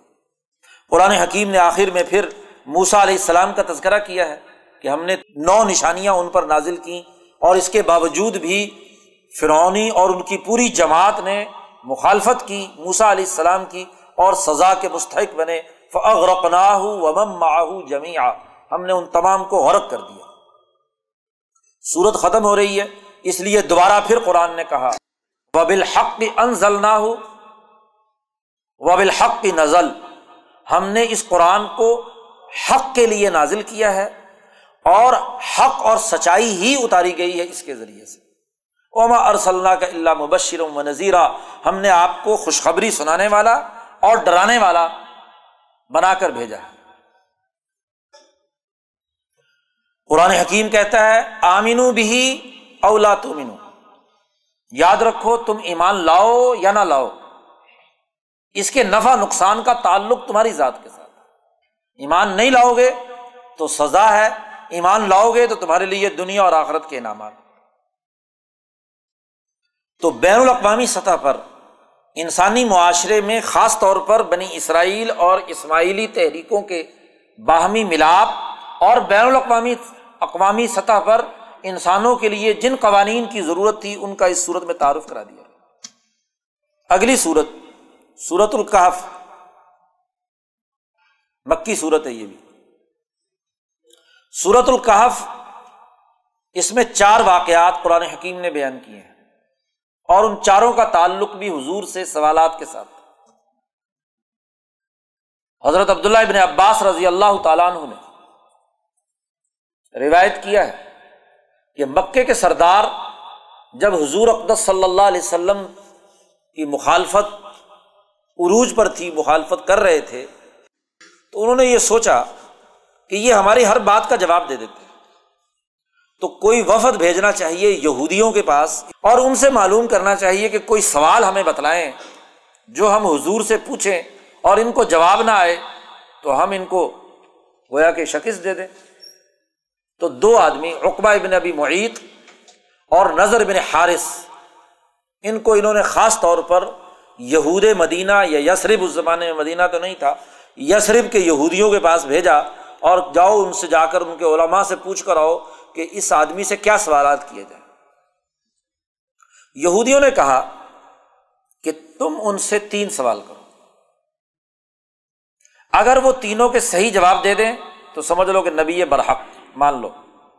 اور اگر جواب نہ دے سکے، تو سمجھ لو کہ وہ نبی نہیں۔ یہ دونوں بڑی خوشی خوشی وہاں سے واپس آئے، سارے قریش کے سرداروں کو جمع کیا اور ان کو خوشخبری سنائی کہ بھائی تمہارے اور محمد کے درمیان فیصلہ کرنے کے لیے ہم لے کر آئے ہیں سوالات۔ ایک سوال یہ تھا کہ وہ جو غار میں چھپنے والے نوجوان تھے، وہ کتنے تھے؟ اور ان کا واقعہ کیا تھا؟ دوسرا سوال یہ تھا کہ ذوالقرنین کون ہے؟ ذوالقرنین کی کیا حقیقت ہے؟ اور تیسرا سوال وہ روح سے متعلق تھا۔ حضور اقدس صلی اللہ علیہ وسلم سے جب انہوں نے سوال کیا، تو آپ صلی اللہ علیہ وسلم نے وعدہ کر لیا کہ ابھی تو نہیں، کل میں اس کا جواب دے دوں۔ لیکن ہوا یہ کہ آپ صلی اللہ علیہ وسلم نے ان شاء اللہ کا لفظ استعمال نہیں کیا۔ اگلا دن آیا تو حضور کو اعتماد تھا کہ سوال انہوں نے کیا، وہی آ جائے گی۔ لیکن اگلے دن وہی نہیں آئی، اس سے اگلے دن بھی نہیں آئی، اس سے اگلے دن بھی نہیں آئی۔ پندرہ دن گزر گئے۔ اب انہوں نے مکے والوں نے مذاق اڑانا شروع کر دیا کہ دیکھو جی یہ ان سے ہم نے مشکل سوالات کیے تھے، ان کے پاس سوال کا جواب ہی کوئی نہیں۔ تو اگر یہ سچے ہوتے تو کیا؟ سوال کا جواب دیتے۔ پندرہ بیس دن کے بعد حضور اقدس صلی اللہ علیہ وسلم پر وہی آئی۔ اور اس وہی میں یہ پوری صورت نازل ہوتی ہے جس میں قرآن حکیم نے یہاں اصحاب کہف کا واقعہ بھی بیان کیا اور اسی صورت میں ذوالقرنین کا واقعہ بھی بیان کیا گیا۔ اور پھر ساتھ ہی حضور اقدس صلی اللہ علیہ وسلم سے اللہ نے کہہ بھی دیا کہ ولا تقول لشعین انی فائل ظالق غدن اللہ شاء اللہ کبھی بھی یہ بات مت کہنا کہ کل میں بتلا دوں گا اور بغیر ان شاء اللہ کے کہنا۔ جب بھی کہو تو ساتھ ان شاء اللہ ضرور کہو۔ تو ساتھ تمبی بھی کر دی حضور صلی اللہ علیہ وسلم کو اور اس کے ساتھ ساتھ یہ دونوں واقع اس صورت مبارکہ میں اللہ تبارک و تعالیٰ نے بیان کر کے ان کی حقیقت واضح کر دی۔ اس لیے اس صورت کا نام صورت القحف۔ بین الاقوامی انقلاب کے تناظر میں بنی اسرائیل میں تو اسرائیلی تحریک کے انبیاء اور اسماعیلی تحریک کے انبیاء کا بین الاقوامی اتحاد کا اعلان تھا۔ اور یہاں انبیاء کا ایک دوسرا سلسلہ ہے، جو حنیفی تحریک یعنی اسرائیلی اور اسماعیلی تحریک سے وابستہ نہیں۔ اس کو مولانا عبید اللہ سندھی نے بہت اچھے انداز میں سمجھایا۔ کہ امام شاہ ولی اللہ دہلوی فرماتے ہیں کہ امبیا کے دو دائرے ہیں۔ یعنی دو طرح کے نبوت کے سلسلے ہیں۔ ایک وہ جو ابراہیم علیہ السلام سے لے کر نبی اکرم صلی اللہ علیہ وسلم تک، خاص طور پر جو امبیا کے ساتھ ساتھ رسول بھی ہیں مجدین امبیا جنہیں کہا جاتا ہے۔ ان پر جب بھی وہی آتی ہے تو وہی کا ایک خاص طریقہ ہے۔ اور ایک طریقہ وہی یا پیغام نازل کرنے کا دوسرا ہے جو ایسے انبیاء پر نہیں، ابراہیمی تحریک کے انبیاء پر نہیں، بلکہ دیگر انبیاء پر آتا رہا ہے۔ انبیاء علیہ السلام میں جو ابراہیمی تحریک کے انبیاء ہیں، ان پر ہمیشہ جب بھی وہی آئی ہے، تو فرشتہ لے کر آئے۔ فرشتے کے ذریعے سے آئی ہے، جبریل علیہ السلام آئے۔ موسا علیہ السلام پر تورات آئی، تو جبریل زبور اور انجیل نازل ہوئی تو جبریل امین ایدہ بروح القدس۔ قرآن نازل ہوا نبی اکرم صلی اللہ علیہ وسلم پر تو جبریل کے ذریعے سے آئے یہ وہی کا طریقہ زیادہ محفوظ اور زیادہ بہتر ہے۔ انسان علم دو طریقے سے حاصل کرتا ہے۔ عملی زندگی میں بھی دیکھیں۔ ایک استاذ کے سینے سے اور ایک خیالات و تصورات یا مشاہدات اور مطالعے کی نتیجے۔ علم سب سے زیادہ پختہ اور عمدہ وہ ہوتا ہے جو استاد کے واسطے سے سیکھا جائے۔ اس میں مشقت بھی کم ہوتی ہے اور بات بھی تجربہ شدہ ہوتی ہے۔ استاذ بہرحال شاگرد کے مقابلے میں زیادہ تجربہ کار اور زیادہ پختگی رکھتا ہے، اپنے علم پر کمانڈ رکھتا ہے۔ شاگرد کو اس میں کوئی لمبے چوڑے کام بھی نہیں کرنے پڑتے، کیونکہ اس علم یا اس چیپٹر یا جو بات پڑھائی جا رہی ہے، اس پر استاذ کی ایک ریسرچ ہے۔ اور وہ تمام چیزوں کا خلاصہ نکال کر ایک آخری جو جوہر، اس کے بنیادی پوائنٹس ہوتے ہیں، وہ ان کے سامنے رکھ دیتا ہے۔ ایک یہ کہ آپ مطالعہ کریں تمام چیزوں کا ادھر ادھر، تو بڑا لمبا چوڑا کام ہے۔ اور اس کے ذریعے سے خود علم حاصل کریں۔ تو امبیا جو حنیفی تحریک کے انبیاء ہیں ان پر ہمیشہ وہی آئی ہے فرشتے کے ذریعے سے کہ جو علوم الہی ہیں، تجلیات انوارات الہیہ ہیں، وہ فرشتہ جو اسی عالم سے آیا، وہاں کے پختہ ترین باتیں اس نے براہ راست کتاب کی شکل میں نبی اور پیغمبر پر کیا ہے، وہی کر دی۔ یہ طریقہ وہی کا محفوظ بھی ہے، عمدہ بھی ہے، سب سے بہتر بھی۔ ابراہیمی تحریک کے انبیاء پر عام طور پر یہی رہا۔ مولانا سندھی کہتے ہیں ایک اور طریقہ ہے، جسے انتباہی طریقہ وہی کہتے ہیں۔ اور وہ یہ کہ امبیا علیہ السلام کے قلوب اور ان کے دل و دماغ ملا اعلی یا عرش کے ساتھ وابستہ ہوتے ہیں۔ تبھی نبوت کے منصب پر وہ فائز ہوتے ہیں۔ اب جو کچھ وہاں ہو رہا ہے اس پورے عمل کا دل و دماغ کے اوپر منقش ہو جانا۔ اس کو کہتے ہیں انتباہی طریقہ کار۔ یعنی آپ نے ایک چیز مشاہدہ کی اور اس کی تصویر آپ کے دماغ پہ نقش ہو گئی۔ کتاب پڑھی، کتاب کا وہ پیج اور اس کی وہ سطر، اس کی وہ تحریر آپ کے دماغ میں منقش ہوئی ہوئی ہے۔ استاذ نے پڑھایا تھا تو اس کی بات آپ نے سن کر، سمجھ کر محفوظ کی ہے۔ کتاب کا کوئی چیز ہے تو وہ گویا کہ آپ کے دماغ میں اس کی فوٹو اسٹیٹ یہ رمضان میں حافظ جو ہے نا، سولہ سطر کا قرآن پاک تلاش کرتے پھرتے رہتے جنہوں نے سولہ سطر پہ قرآن پاک یاد کیا کیونکہ ان کے دماغ میں وہ سولہ سطروں کی ہر سطر دماغ میں منقش ہے۔ اور جس نے تیرہ سطروں پہ یاد کیا، وہ تیرہ سطر ہی تلاش کرتا ہے۔ پوچھو بھی کسی اور پہ پڑھ لو۔ کہتے نہیں، وہ سطریں جو ہے نا، وہی چاہیے ہمیں۔ کیونکہ وہ دماغ میں نقش ہے۔ تو بات یہ ہے کہ یہ ایک طریقہ انتباہی کہلاتا ہے، علم کا۔ تو امبیا علیہ السلام یا وہ لوگ جن کو اللہ تعالی علم لدنی، جیسے اسی میں ایک واقعہ آئے گا خضر علیہ السلام کا۔ تو یہ وہ لوگ ہیں کہ جن کے اوپر اس علم کا نقش آتا ہے۔ یعنی اس علم کے حصول میں فرشتہ واسطہ نہیں ہوتا۔ اس لیے اس طریقہ وہی کو انتباہی یا چھپا ہوا منقش طریقہ کہا جاتا ہے۔ تو یہاں مولانا سندھی کہتے ہیں کہ دنیا بھر میں جو ابراہیمی تحریک کے علاوہ انبیاء آئے ہیں، وہ حکمہ ہے اور ان پر جو اللہ کا پیغام آیا ہے، وہ اسی طریقہ نقش کے ذریعے سے آیا ہے۔ حتیٰ کہ مولانا سندھی کہتے ہیں کہ یہ جو بدھ مذہب کا بانی ہے یا اسی طریقے سے ہندوؤں کا جو ویدوں کا جو سلسلہ ہے، یہاں جو بھی امبیا آئے ہیں، یا ابراہیمی تحریک کے علاوہ دیگر امبیا رہے ہیں، تو ان پر اسی طریقے سے علوم منقش ہوئے ہیں مالا اعلیٰ کے۔ تو اس صورت میں چار واقعات قرآن نے بیان کیے ہیں۔ ان چاروں واقعات میں چار وہ حضرات ہیں، چاروں ان واقعات کے جو اصل کردار ہیں۔ کہ جن پر انتباہی طریقۂ کار یعنی حکمت کے اصول کے تحت اللہ کے علوم جن کے قلوب پر منقش ہوئے۔ تو گویا کہ اب یہاں اس صورت میں ابراہیمی تحریک کے انبیاء اور انتباہی تحریک کے مطابق جو انبیاء پر وہی یا پیغامات الہی آئے، ان کے ملاپ کا اعلان کیا گیا۔ کہ چاہے وہ حنیفی تحریک کے انبیاء ہوں یا غیر حنیفی تحریک کے انہوں نے بھی جو کچھ پیغامات لیے ہیں وہ ملا اعلیٰ سے عرش سے لیے ہیں اور انہوں نے بھی جو پیغامات لیے وہیں سے لیے ہیں۔ تو بین الاقوامی سطح پر انسانوں کے مسائل کے حل کرنے کے تناظر میں بنیادی نکات پر دونوں طریقہ کے انبیاء کا اتفاق۔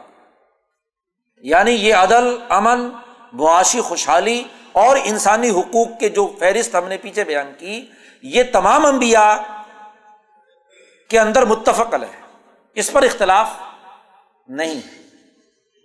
تو علم کے طریقے یا حصول یا انداز و اسلوب کا اختلاف تو ہو سکتا ہے۔ لیکن بنیادی عمل میں، بنیادی مقصد اور ہدف میں کوئی فرق نہیں۔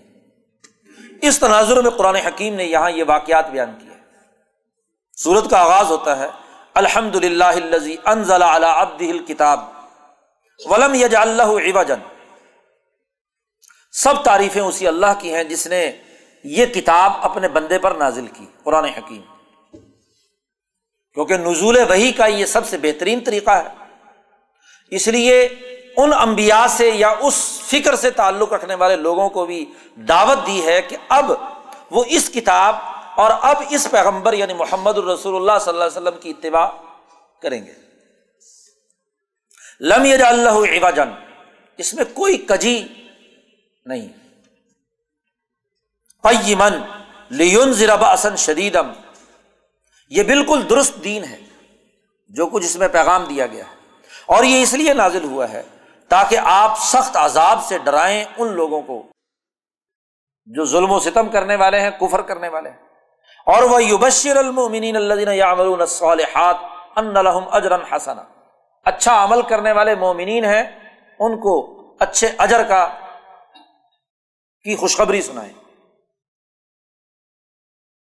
قرآن حکیم نے کہا کہ آپ کا بنیادی کام تو یہ ہے، لیکن اب یہ ہے کہ حضور اقدس صلی اللہ علیہ وسلم بار بار مکے والوں کو یہ پیغامات دے رہے ہیں، لیکن وہ مخالفت کرتے ہیں۔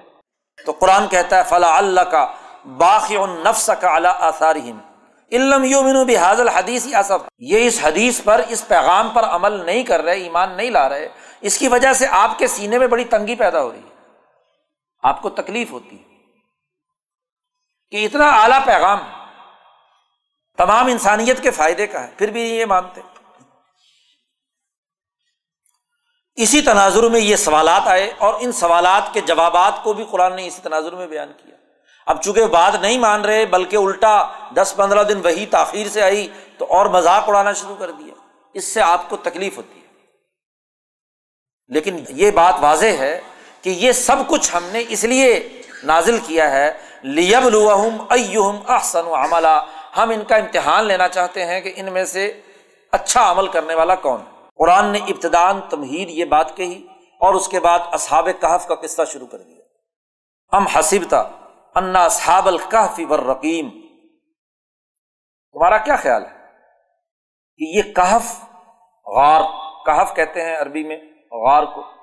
اور ارقیم جس شہر کے پاس یہ غار موجود تھی، اس کا نام رقیم۔ تو یہ کہف والے، غار والے اور شہر رقیم والے لوگوں کے بارے میں آپ کا کیا خیال ہے؟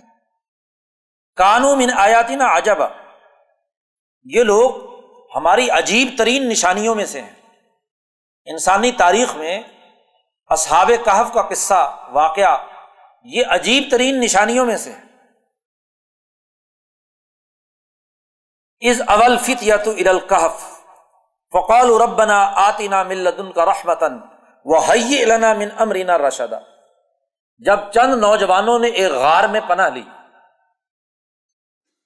یہاں بہت سے سوالات اٹھتے ہیں۔ واقعہ کب کا ہے؟ کس دور کا ہے؟ وہ نوجوان کون تھے؟ کس شہر اور کس علاقے کا یہ واقعہ ہے؟ مفسرین میں اس میں بڑے اختلافات پائے جاتے ہیں۔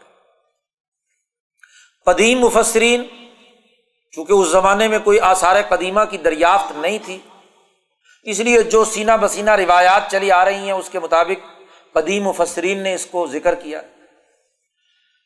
جو بات قرآن نے واضح کی ہے، وہ تو سب کے نزدیک متفق علیہ۔ ہے لیکن جو قرآن میں نہیں ہے، وہیں پر مفسرین کے یہاں کسی نے عیسائی روایات لے لی، کسی نے سریانی روایات لے لی، کسی نے کچھ اور۔ تو ہر ایک نے اپنی اپنی رائے بنا لی۔ عیسائی علماء کی رائے یہ رہی کہ ترکی کا ایک شہر ہے انازول۔ اس کے قریب ایک شہر تھا پرانے زمانے میں۔ دو سو پچاس عیسوی کے آس پاس قریب۔ اس شہر کے ارد گرد انازول کے قریب ایک شہر ہے، اس کا نام افسوس۔ اس شہر افسوس کے قریب غارے ہیں اب بھی ہیں۔ کافی غارے ہیں۔ عیسائی علماء کی رائے یہ ہے کہ وہ اس شہر کے باشندے تھے، یہ واقعہ یہاں پیش آیا۔ اور ان کے قریب جو غارے ہیں، ان غاروں کے اندر انہوں نے پناہ لی۔ اور اس زمانے میں جو حکمران تھا، اس حکمران کا نام کچھ لوگوں نے داقیانوس، کسی نے دقیانوس، وغیرہ وغیرہ، حکمران کا نام لیا کہ اس کے زمانے میں یہ واقعہ، اس کی حکومت کے زمانے میں یہ واقعہ پیش آیا۔ اور اس خطے کی تاریخ کے مطابق یہ تیسری صدی عیسوی کا واقعہ معلوم ہے تو عیسائی علماء کی رائے یہ تھی اور اسی رائے کی بنیاد پر مسلمان مفسرین نے بھی اس کو اپنی تفسیروں میں نقل کیا کہ یہ شہر افسوس کی غار ہے اور دقیانوس کے زمانۂ حکومت میں یہ واقعہ پیش آیا۔ تو ابن کثیر سے لے کر اور ابھی اس صدی سے، پچھلی صدی سے پہلے پہلے تک تقریباً یہی رائے رہی۔ اس کے بعد انیس سو اٹھارہ میں جب آثار قدیمہ کی دریافتیں شروع ہوئیں، تو ایک نیا شہر دریافت ہوا، جس کو عیسائی یا رومی لوگ تو پیٹر کے نام سے یاد کرتے تھے اور عربی لوگ جو ہیں، اسے بترا کہتے ہیں۔ یہ اردن کے شمال میں، ترکی سے بھی آگے، خلیج اقبا سے بھی اوپر، شمالی جگہ پر یہ ایک شہر دریافت ہوا۔ وہاں بڑے مندر، بہت خوبصورت شہر، اور اس کے قریب بھی بڑی بہترین غاریں موجود ہیں۔ تو مولانا ابوالکلام آزاد نے جب یہ آثار قدیمہ کی دریافت ہوئی تو اس کے بعد ترجمان القرآن کے نام سے قرآن کی جو تفسیر لکھی ہے، مولانا ابوالکلام آزاد کی رائے یہ تھی کہ یہ جو بترا یا پیٹر کے نام سے جو شہر ہے، یہی شہر کا نام پرانا رقیم ہے۔ جو یہاں قرآن میں آیا، اصحاب القافی ور رقیم اور ان کا استدلال بھی تورات کی ایک کتاب یا ایک باب میں لفظ رقیم کے آنے کی بنیاد بنا۔ تو مولانا نے یہ موقف اختیار کیا اور پھر اسی موقف کو پذیرائی ملی۔ بعد کے جتنے اردو مفسرین، انہوں نے اسی کو بنیاد بنا کر اصحاب کہف کی غار کا مرکز جو ہے، وہ پیٹر کو قرار دے دیا۔ اور اس کے گرد و نوا کی جو غاریں تھیں، ان کو بنیاد بنایا۔ انیس سو ترپن میں اردن کے قریب، اردن کا مشہور شہر عمان، اس کے قریب کچھ کھدائیاں ہوئیں۔ پہلے تو وہاں کسی غار کا پتہ چلا، ایک صاحب کو، محمد تحصیر زبیان، ایک محقق ہیں اردن کے، ان کو اور پھر انیس سو تریسٹھ میں باقاعدہ محکمہ آثار قدیمہ نے وہاں کھدائیاں کی۔ تو اس کے قریب ایک بستی جس کو رجیب کہا جاتا تھا اس زمانے میں، اور آج کل اس کا نام پرانے کتبے کی بنیاد پر دوبارہ رقیم رکھ دیا گیا ہے۔ اس کے قریب ایک غار۔ اس غار جو کھدائیاں ہوئیں اور وہاں سے جو سکے یا کتبے ملے، اس سے یہ بات معلوم ہوئی کہ اصل غار اصاب کہف کی یہ۔ اردن کے شہر عمان سے کوئی آٹھ نو کلو میٹر کے فاصلے پر رقیم شہر کے قریب۔ اور پھر ماہرین نے اس بات کا تجزیہ بھی کیا کہ اس غار میں کیا وہ اوساف ہیں جو قرآن نے بیان کیے ہیں۔ قرآن نے اس غار کا جو وصف بیان کیا ہے وہ یہ کہ نہ تو مشرق کا سورج، مشرق کی طرف سے طلوع ہونے والا سورج براہ راست اس غار کے اندر جاتا ہے اور نہ مغرب کے وقت اس کی روشنی اس غار میں جاتی ہے۔ اور دوسرا، اس غار کی خصوصیت یہ بیان کی کہ بہم فی فجوت امن کہ وہ غار درمیان میں سے بڑی وسیع ہے۔ اس تناظر میں جب تینوں غاروں کا جائزہ لیا گیا، ترکی کے اس شہر کے قریب غاروں کا بھی، اور مولانا آزاد نے جسے قرار دیا تھا اس کا بھی۔ تو جو تحریل و تجزیہ کیا گیا اس کے مطابق یہ جگہ قرآن کی تعبیر کے مطابق زیادہ قریب معلوم ہوئی۔ اور پھر اس زمانے کے جو سکے ہیں اور اس زمانے کی جو کچھ چیزیں ملی ہیں، اس سے معلوم ہوتا ہے کہ یہ اصل میں واقعہ جو وقوع پذیر ہوا، وہ ایک سو بارہ عیسوی میں۔ اب چونکہ دنیا بھر کے تمام اقوام کی سیاسی تاریخ بھی مرتب ہو گئی، بادشاہوں کی حالات ان کی تفصیلات اثریات کے ذریعے سے واضح ہو چکی ہیں اور ہر بادشاہ کے طرز حکومت کے بارے میں بھی بہت سی تحقیقات ہو کر بہت بڑا پلندہ تقریباً ہر قوم کا سامنے آ چکا ہے۔ تو اس خطے کے جو حکمران گزرے ہیں، اس پر یہ بات طے شدہ ہے کہ اصحاب کہف جب بیدار ہوئے ہیں، اس پر تو تمام عیسائی، سریانی، عبرانی، یونانی اور مسلمان مورخین متفق ہیں کہ جب یہ لوگ بیدار ہوئے تھے تو اس زمانے میں تھیوڈوسس دوم، جس کا زمانہ حکومت چار سو آٹھ عیسوی سے لے کر چار سو پچاس عیسوی کے درمیان کا ہے۔ اس زمانے میں یہ لوگ بیدار ہوئے، اس پر اتفاق۔ ہے اور قرآن نے ان کا اس کہف میں رہنے کا زمانہ بیان کیا ہے یہاں تین سو نو سال۔ و لبیسو فیقہ فہم سلاس میتن وز دادو تسا عیسوی نقطۂ نظر سے تین سو سال اور قمری حساب سے تین سو نو سال۔ اس زمانہ حکومت سے اگر ہم تین سو سال پیچھے جائیں، تو اسی اردن کے علاقے میں ایک ظالم حکمران گزرا ہے، جس نے اٹھانوے عیسوی سے ایک سو سترہ عیسوی تک اردن پر خاص طور پر حکومت کی۔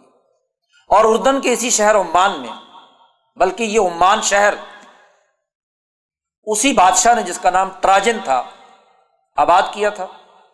اور یہیں پر وہ مشہور دنیا بھر کا ایک اسٹیڈیم ہے، جو آج سے دو ہزار سال پہلے یعنی پہلی صدی عیسوی میں اس نے بنایا تھا، جس میں بیک وقت کئی ہزار انسان بیٹھ سکتے ہیں۔ ایک جگہ پر اس کا تخت ہے اور تخت کے سامنے ایک اس نے جگہ بنائی ہوئی تھی، وہ انسانوں کو بھیڑیوں کے سامنے، جانوروں کے سامنے، بھوکے شیروں کے سامنے پھینک کر لذت اٹھاتا تھا۔ اور انسان بیٹھتے تھے، ہزاروں کے قریب سیڑھیاں ہیں اس کی نیچے سے لے کر اوپر تک اسٹیڈیم کی شکل میں۔ وہ ابھی تک اسٹیڈیم اسی طرح محفوظ ہے۔ پرانے جتنے بھی نقوش ہیں، آثار قدیمہ کے چھپے ہوئے بین الاقوامی سطح پر اس میں اس کی تصویر موجود ہے۔ یہ بھی اسی ٹراجن بادشاہ نے۔ حضرت عیسیٰ علیہ السلام کے تقریباً سو سال بعد کی بات ہے یہ۔ تو عیسائیت کے خلاف جتنے حکمرانوں نے بھی کام کیے ہیں ان میں سب سے نمایاں ترین حکمران ہے بادشاہ ٹراجن جس نے باقاعدہ طور پر تحریری فرمان جاری کیا کہ عیسائیوں کو سخت سے سخت سزا دی جائے بھیڑیوں کے سامنے ڈالا جائے، ان کے اوپر ظلم و تشدد کیا جائے۔ فساد فی الز کی جتنی بھی شکلیں ہیں، وہ اس حکمران نے خاص طور پر عیسائیوں کے ساتھ برقرار اب جو اتفاق ہو چکا ہے تقریباً اس وقت کی دریافتوں کے مطابق، تو وہ کہف کی وہ غار، وہ اردن میں امان کے قریب ہے۔ اور اسی کے قریب رقیم رقیم کو رقیم اس لیے کہتے ہیں عربی میں کہ جو باہر کا منظر ہے وہ منقش، نقش و نگار کا مشتمل ہو۔ تو یہ پہاڑ جہاں پر یہ غار ہے اور جہاں پر یہ شہر بسا ہوا ہے، وہ ایک خوبصورت، بہت عمدہ درختوں کے جھنڈ اور خوبصورت اور منقش جگہ ہے۔ اس لیے اس جگہ کا نام رقیم رکھ دیا گیا۔ قرآن حکیم نے جو بات بیان کی ہے وہ چونکہ قرآن حکیم تفصیلات میں نہیں جاتا۔ بات ہے کہ اس ظالمانہ سسٹم کے اندر نوجوانوں نے کیا کردار ادا کیا۔ نوجوان کون تھے؟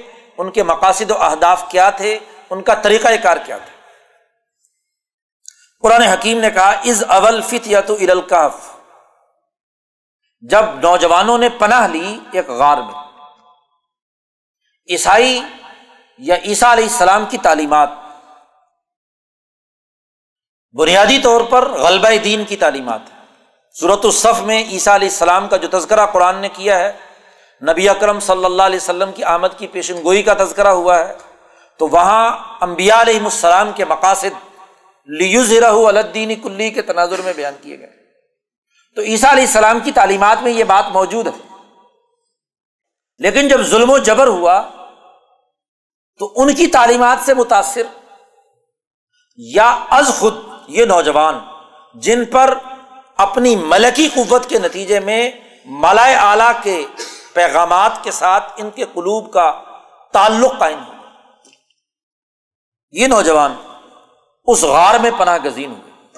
فقول ربنا، اور یہ دعا قرآن نے ان کی بیان کی ہے آتینا ملدن کا رحمتن اے اللہ اپنی طرف سے خاص ہم پر رحمت نازل فرما اور وہ لنا من امرینا راشدہ یہ بڑی اہم دعا ہے۔ ہمارے لیے ہمارا یہ معاملہ، یہ سسٹم اسے اچھا بنا دے۔ صورت النحل میں میں نے ذکر کیا تھا، اتا امر اللہ کی تشریح میں کہ امر کا لفظ قرآن جہاں بھی استعمال کرتا ہے، اس کا تعلق حکومت اور سیاست سے۔ اصحاب کہف نے بھی جو جملہ استعمال کیا ہے وہ لنا من امرینا رشدہ عام طور پر اصحاب کہف کا تذکرہ آتا ہے۔ تو یہ سمجھا جاتا ہے کہ یہ لوگ وہ ہیں جو جان بچا کر غار کے اندر چھپ گئے، اپنا دین لے کر محفوظ کرنے کے لیے وہاں چلے گئے۔ اور پھر اگلے مزے کی بات یہ ہوئی کہ آج اصحاب کہاف کا نام کہ تعویذ تو بانٹے جاتے ہیں۔ تعویذ گنڈے کے لیے استعمال کیا جاتا ہے۔ ساتوں اصحاب کہاف کے نام جو یونانی اور سریانی سے یا تفسیر کی کتابوں میں موجود ہے، وہ لکھ کر تعویذ دیا جاتا ہے۔ اور یوں سمجھتا ہے کہ بچ بچاؤ کا راستہ اختیار کر کے یہ غار میں چھپ گئے تھے۔ اگر صرف بچ بچاؤ کے راستے کی بنیاد پر غار میں گئے، تو یہ جملہ دعا کے اندر کیوں مانگ رہے ہیں کہ حی من امرینا رشدہ اے اللہ ہمارا نظام حکومت رشت و ہدایت کا، عدل و انصاف کا بنا دے۔ یہ مطالبہ کیوں کر رہے ہیں؟ اس کا مطلب یہ ہے کہ وہ ایک مقصد اور ایک مشن کے تحت گئے۔ جب بھی ظلم و جبر بڑھتا ہے، تو ہمیشہ انقلابی تحریکات خفیہ راستے پر چلی جاتی اپنے خفیہ مراکز بنا لیتے ہیں۔ اب جب شہر میں کام کرنا ان کے لیے مشکل بنا دیا گیا، تو انہوں نے شہر کے قریب ایک غار میں اپنا خفیہ انقلابی مرکز بنا لیا۔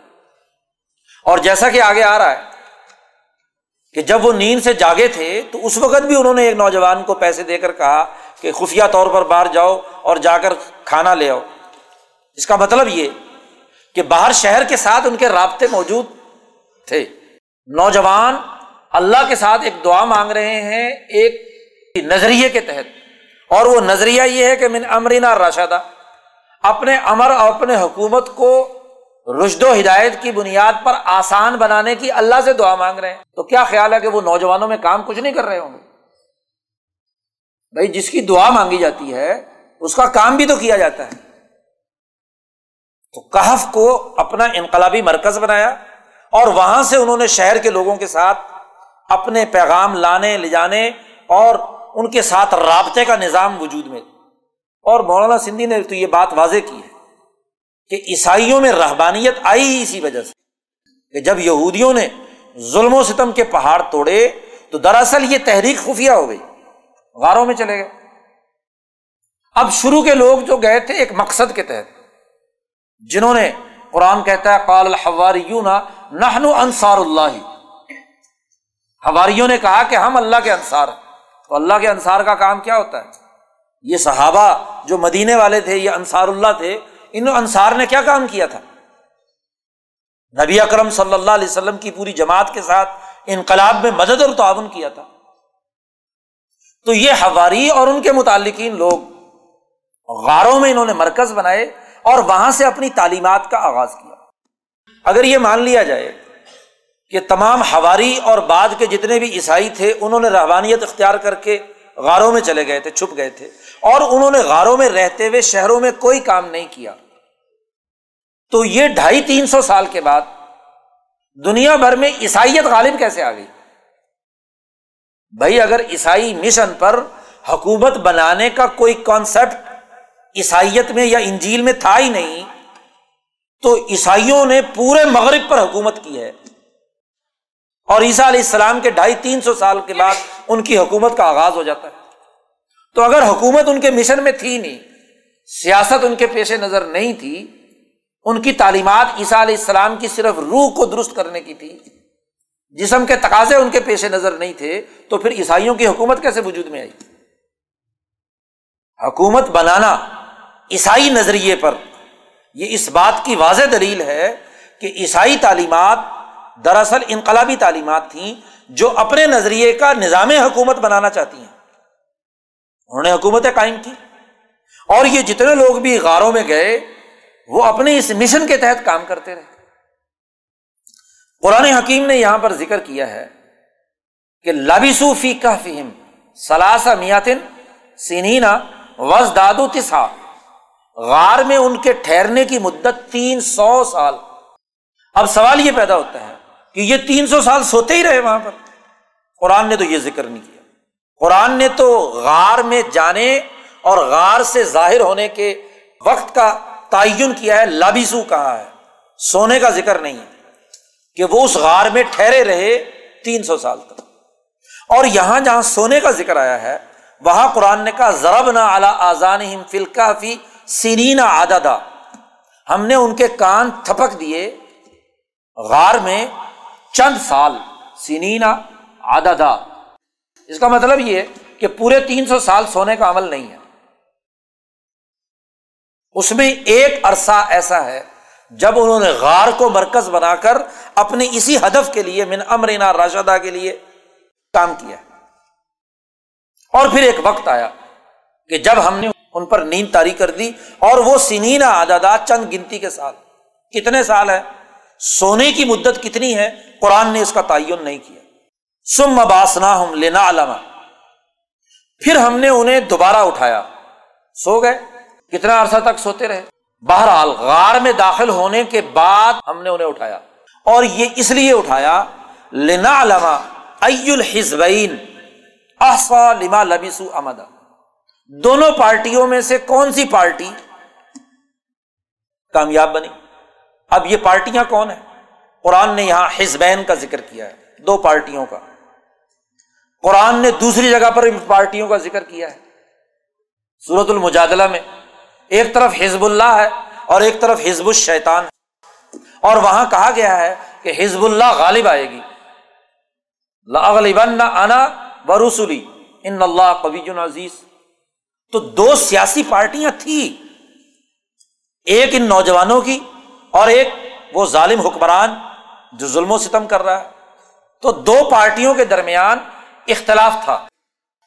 اس اختلاف کو حل کرنے کے لیے ہم نے انہیں دوبارہ اٹھایا اور بتلایا کہ دیکھو پتا چل جائے کہ کن لوگوں کی تحریک کامیاب ہوئی۔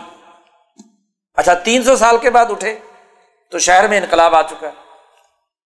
وہاں جو حکمران ہے وہ تھوڈوسس دوم، جو دراصل تھوڈوسس اول کا پوتا ہے، آرکیڈیٹس کا کیا ہے بیٹا ہے؟ عدل و انصاف میں اور اس نے ان نوجوانوں کی او بھگت کرنے میں کوئی کسر اٹھا نہیں رکھی۔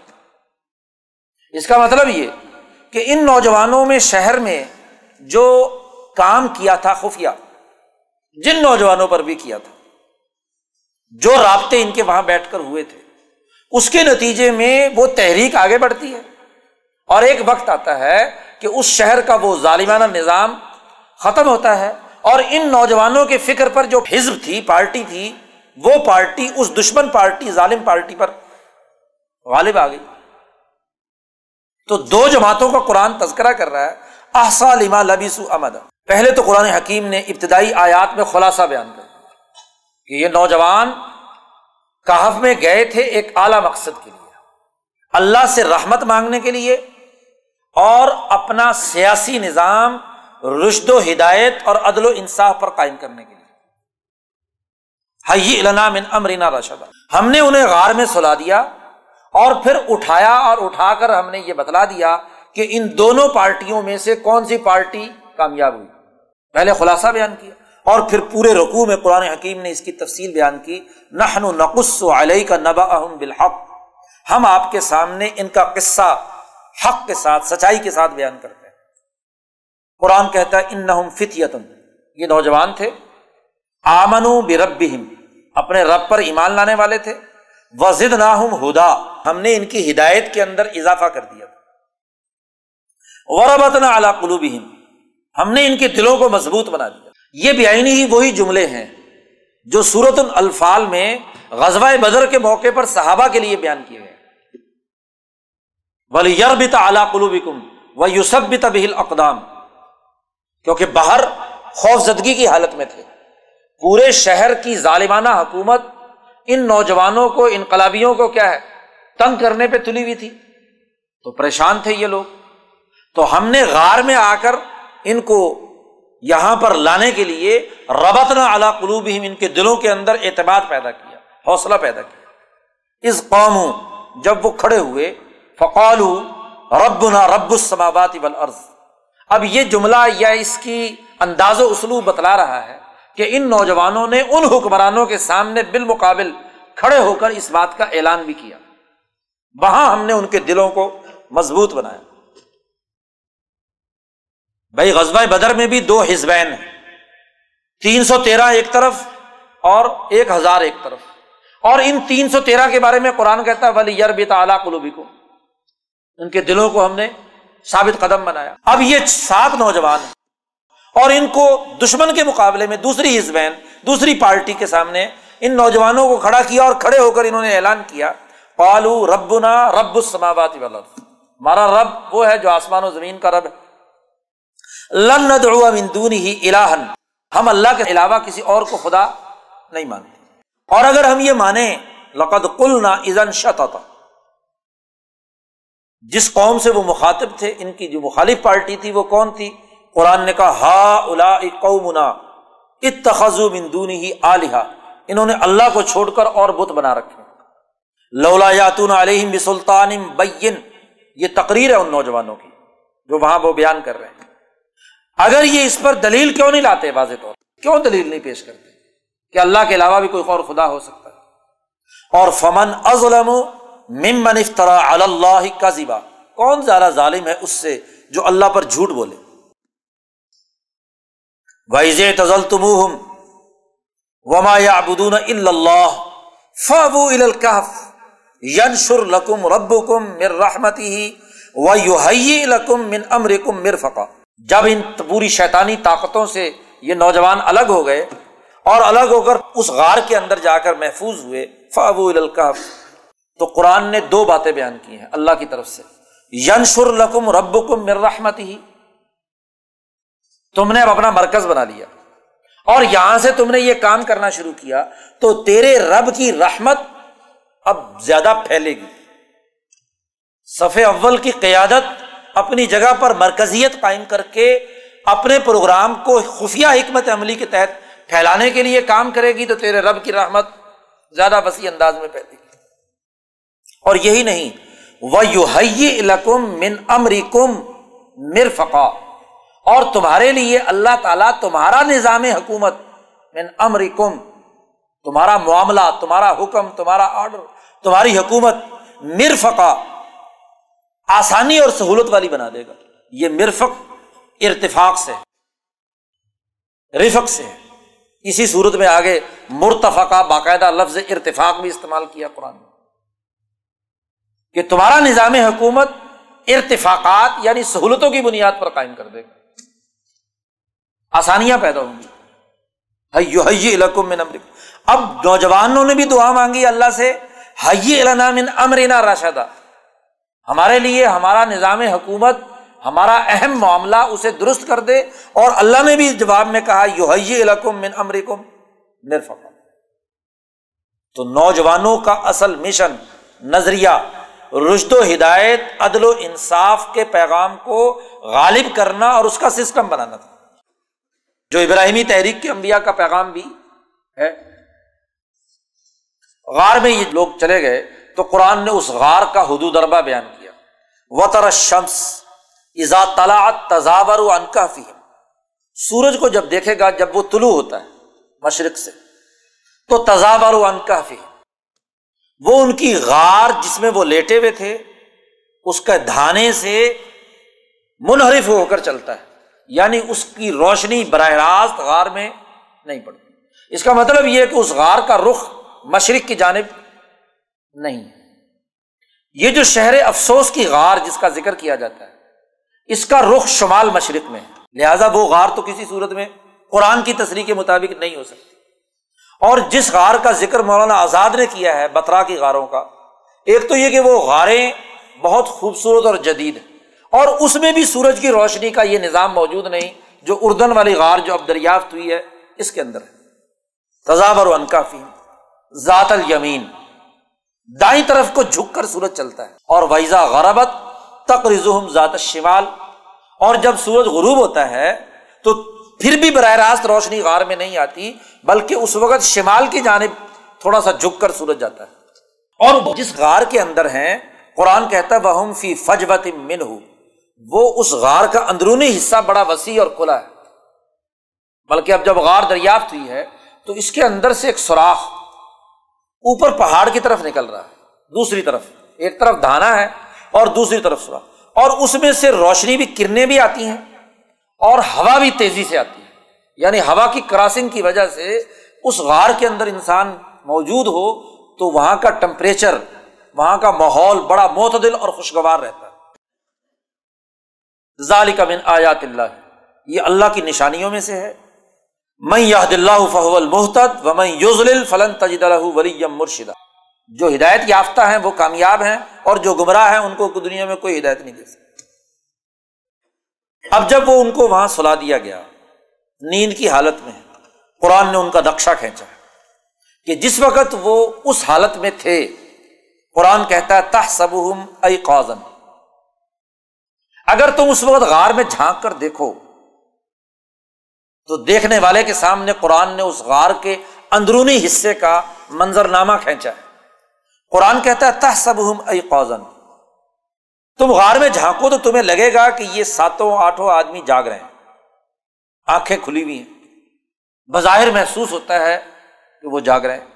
حالانکہ وہ ہم رکود، سوئے ہوئے ہیں وہ۔ نقلب ہم ذات المین و ذات شمال ہم ان کو الٹتے پلٹتے رہتے ہیں، دائیں اور بائیں کروٹے دلواتے رہتے ہیں۔ اللہ کے فرشتے یا اللہ کی طرف سے؟ وہ کلب ہم باسط، ان کے ساتھ ایک کتا بھی ہے۔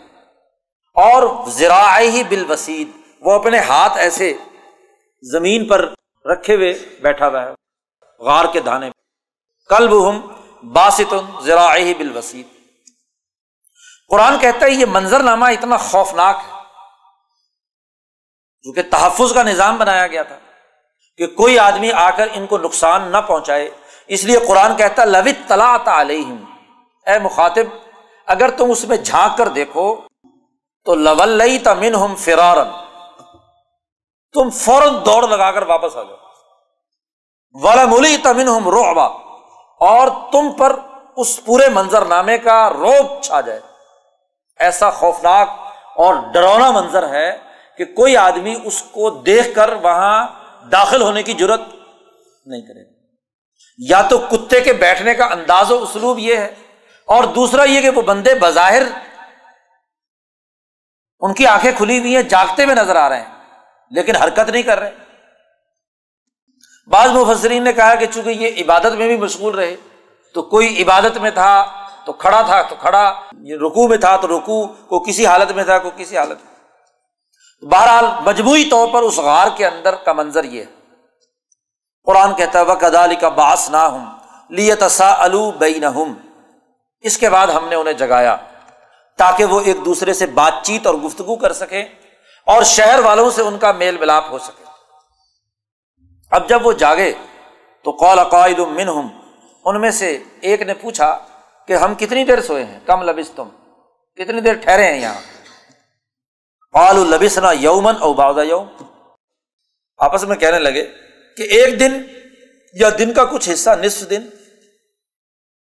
قالو پھر آپس میں کہنے لگے رب کم علم و بیما لبس تم تمہارے رب کو زیادہ پتا ہے کہ تم کتنا ٹھہرے جا اب تو اس وقت تو بھوک لگ رہی ہے، اس لیے فب آسو احد کم بیبارک کم حاض ہی ار تھی ایک آدمی کو اپنے میں سے بھیجو، چاندی کی یہ سکہ لے کر جائے برز من ہو المدینتی شہر کی طرف۔ فل ینظر، اور وہاں جا کر دیکھے کہ ایوہا از کا تعامن پاکیزہ اور صاف ستھرا کھانا کون سا ہے؟ عمدہ کھانا کون سا ہے؟ اور وہ لے آئے۔ فلیات کم برز من ہو کھانے کے لیے اس میں سے کچھ چیز لے آئے۔ اور دیکھو، جائے نرمی سے بات کرے ولیت الطف اور ولا یوش نہ بکم احدا۔ اور ایسے خفیہ طریقے سے جائے کہ کسی کو تمہارے بارے میں کانوں کان خبر نہیں ہونی چاہیے کہ تم کہاں تھے۔ یعنی ان کا جو شہر سے رابطہ تھا، اس رابطے کا نظام بھی ان کا خفیہ تھا۔ ان یزر علیکم یر کم اگر تم ظاہر ہو گئے ان پر یعنی تمہارے خفیہ راستے کا پتہ چل گیا، تو وہ تمہیں سزا بھی دیں گے، اور یا یہ کہ تمہیں اپنے مذہب پر واپس لٹانے کی کوشش کریں گے۔ اور اگر تم واپس لوٹ گئے تو لن ازن ابدا۔ وہ کزاری کا آسرنا علی اب وہ جو ایک سکہ لے کر شہر میں گیا، سکہ اب تین سو سال پرانا ہے۔ اس زمانے کے بادشاہ کی تصویر کا بنا ہوا سکہ ہے۔ وہ اس سکے کو لے جا کر کھانا مانگ رہا ہے۔ نے کہا، عجیب بات ہے کس دور کا سکہ لیا وہاں سے اس کا پتا ہوا اور ہوتے ہوتے شہر والوں کو پتا چل گیا۔ اور چونکہ یہ واقعہ مشہور تھا شہر میں، اور وہ جو حکومت قائم ہو چکی تھی، بادشاہ کو جب اسے پتا چلا تو وہ اپنے پورے لاؤ لشکر کے ساتھ غار میں پہنچ گیا۔ قرآن کہتا ہے بک ادالی کا آسر نہ علیہ لیا علم اللہ حق تاکہ جان لے کہ اللہ کا وعدہ بالکل سچ اور برحق ہے۔ وہ انسا آتا لا رہی بفیا اور قیامت آنے میں کوئی شک و شبہ نہیں۔ اس یہ تنازع بین ہوں امر ہوں اب کہتے ہیں کہ وہ بادشاہ جب آیا، اس سے ملاقات ہوئی اور ملاقات کے بعد دوبارہ وہ اپنے غار میں پہنچے اور وہاں اللہ نے انہیں موت دے دی، ان کا انتقال ہو گیا۔ چونکہ ایک چیز ظاہر کرنی تھی، وہ ظاہر ہو گئی۔ قرآن کہتا ہے اس یہ تنازع بین ہوں امر اس کے بعد بادشاہ اور ان تمام لوگوں میں یہ جھگڑا ہوا کہ قالبن علیہم بنیانا، کہ اس جگہ پر ایک یادگار بنائی جائے۔ بنیانا، کہ ان لوگوں نے جو تحریک شروع کی تھی، وہ آج تین سو سال کے بعد کامیاب ہو گئی۔ دنیا کی ہر تحریک اپنے اولین نمائندوں کو خراج عقیدت پیش کرتی ہے ان کی یادگار بناتی۔ ہے اسی تناظر میں بادشاہ اور وہ تمام شہر کے لوگوں نے یہ فیصلہ کیا کہ کوئی عمارت بنائی جائے یادگار کے طور پہ تاکہ نشانی رہے ان لوگوں کی، کہ انہوں نے اس آزادی اور حریت کے لیے جد وجہد اور کوشش کی تھی، عدل و انصاف کے لیے، اللہ کے دین کے غلبے کے لیے۔ اب جب یہ بات آئی تو کسی نے کہا، یہ عمارت بناؤ، کسی نے کہا، یہ بناؤ۔ قرآن کہتا ہے بالآخر انہوں نے فیصلہ کر لیا اللہ زینہ غلب اعلیٰ امرحم جو ان کی حکومت پر غالب تھے، انہوں نے یہ فیصلہ کیا کہ لنت خزن علیہ مسجدہ کہ ہم یہاں ایک مسجد عبادت گاہ بنا دیں۔ چنانچہ یہ غار جو اب دریافت ہوئی ہے اردن میں، اس کے بالکل بےآنی ہی اوپر، غار کے دھانے کے اوپر مسجد کے آثار ملے ہیں۔ اور اس مسجد کی تعمیر کی، اس کی جڑوں میں سے باقاعدہ وہ سکے جو اس زمانے کے بادشاہ کے نام کے بنے ہوئے ہیں وہ بھی ملے اور اس کے سو سال کے بعد ایک اور مسجد بنی۔ اس مسجد یا عبادت گاہ، اس زمانے میں تو عیسائیوں کا وہ عبادت گاہ تھی، وہ بنی۔ اور اس زمانے کا جو بادشاہ جس کا نام جسٹی نیوز ہے، اس نے پانچ سو ستاون عیسوی میں اس کے سکے بھی وہاں ملے۔ آثار قدیمہ کی کھدائی کے لیے۔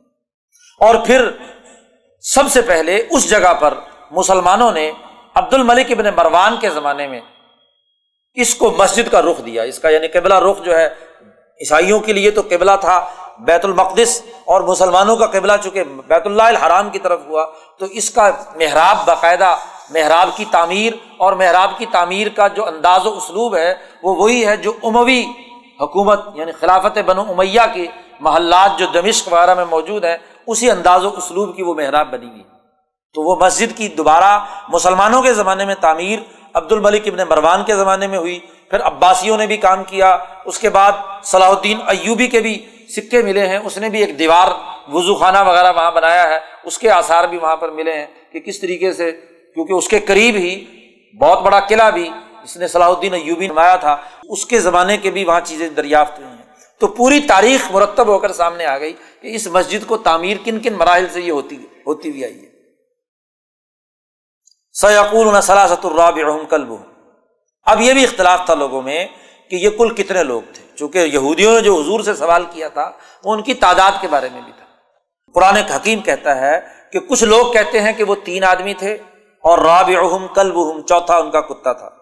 اور بعض لوگ یہ کہتے ہیں کہ خمسن سادس کلب پانچ آدمی تھے اور چھٹا ان کا کتا تھا۔ رجمم بالغیب، یہ دو باتیں قرآن نے ذکر کر کے کہا کہ یہ اندازے سے باتیں کر رہے ہیں۔ محض اندازے ہیں۔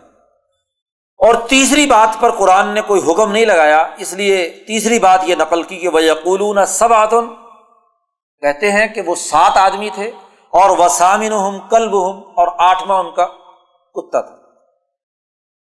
قرآن حکیم نے چونکہ اس پر کوئی حکم نہیں لگایا، اس لیے مفسرین کی رائے یہ ہے کہ یہی بات زیادہ بہتر ہے کہ سات انسان تھے اور آٹھواں ان کا کتا تھا۔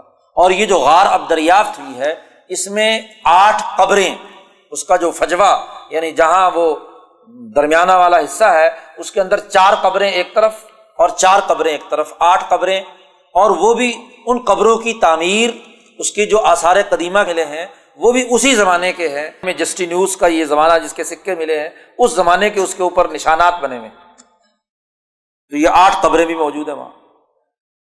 قرآن حکیم کہتا ہے قر ربی عالم بعدت ما عالم اللہ کلیل فلا تمہاری فیم اللہ میرا ظاہر ولا تستفتی منہم احدا قرآن حکیم نے یہاں حضور صلی اللہ علیہ وسلم سے یہ بات بھی کہہ دی کہ دیکھو، آئندہ اگر آپ بات کریں، ولا تقول لشعین کسی چیز کے بارے میں بھی آپ یہ کہیں کہ انی فائل میں یہ کروں گا کل کو انی فائل ظالی کا غدن تو یہ ضرور کہیں کہ اللہ شاء اللہ۔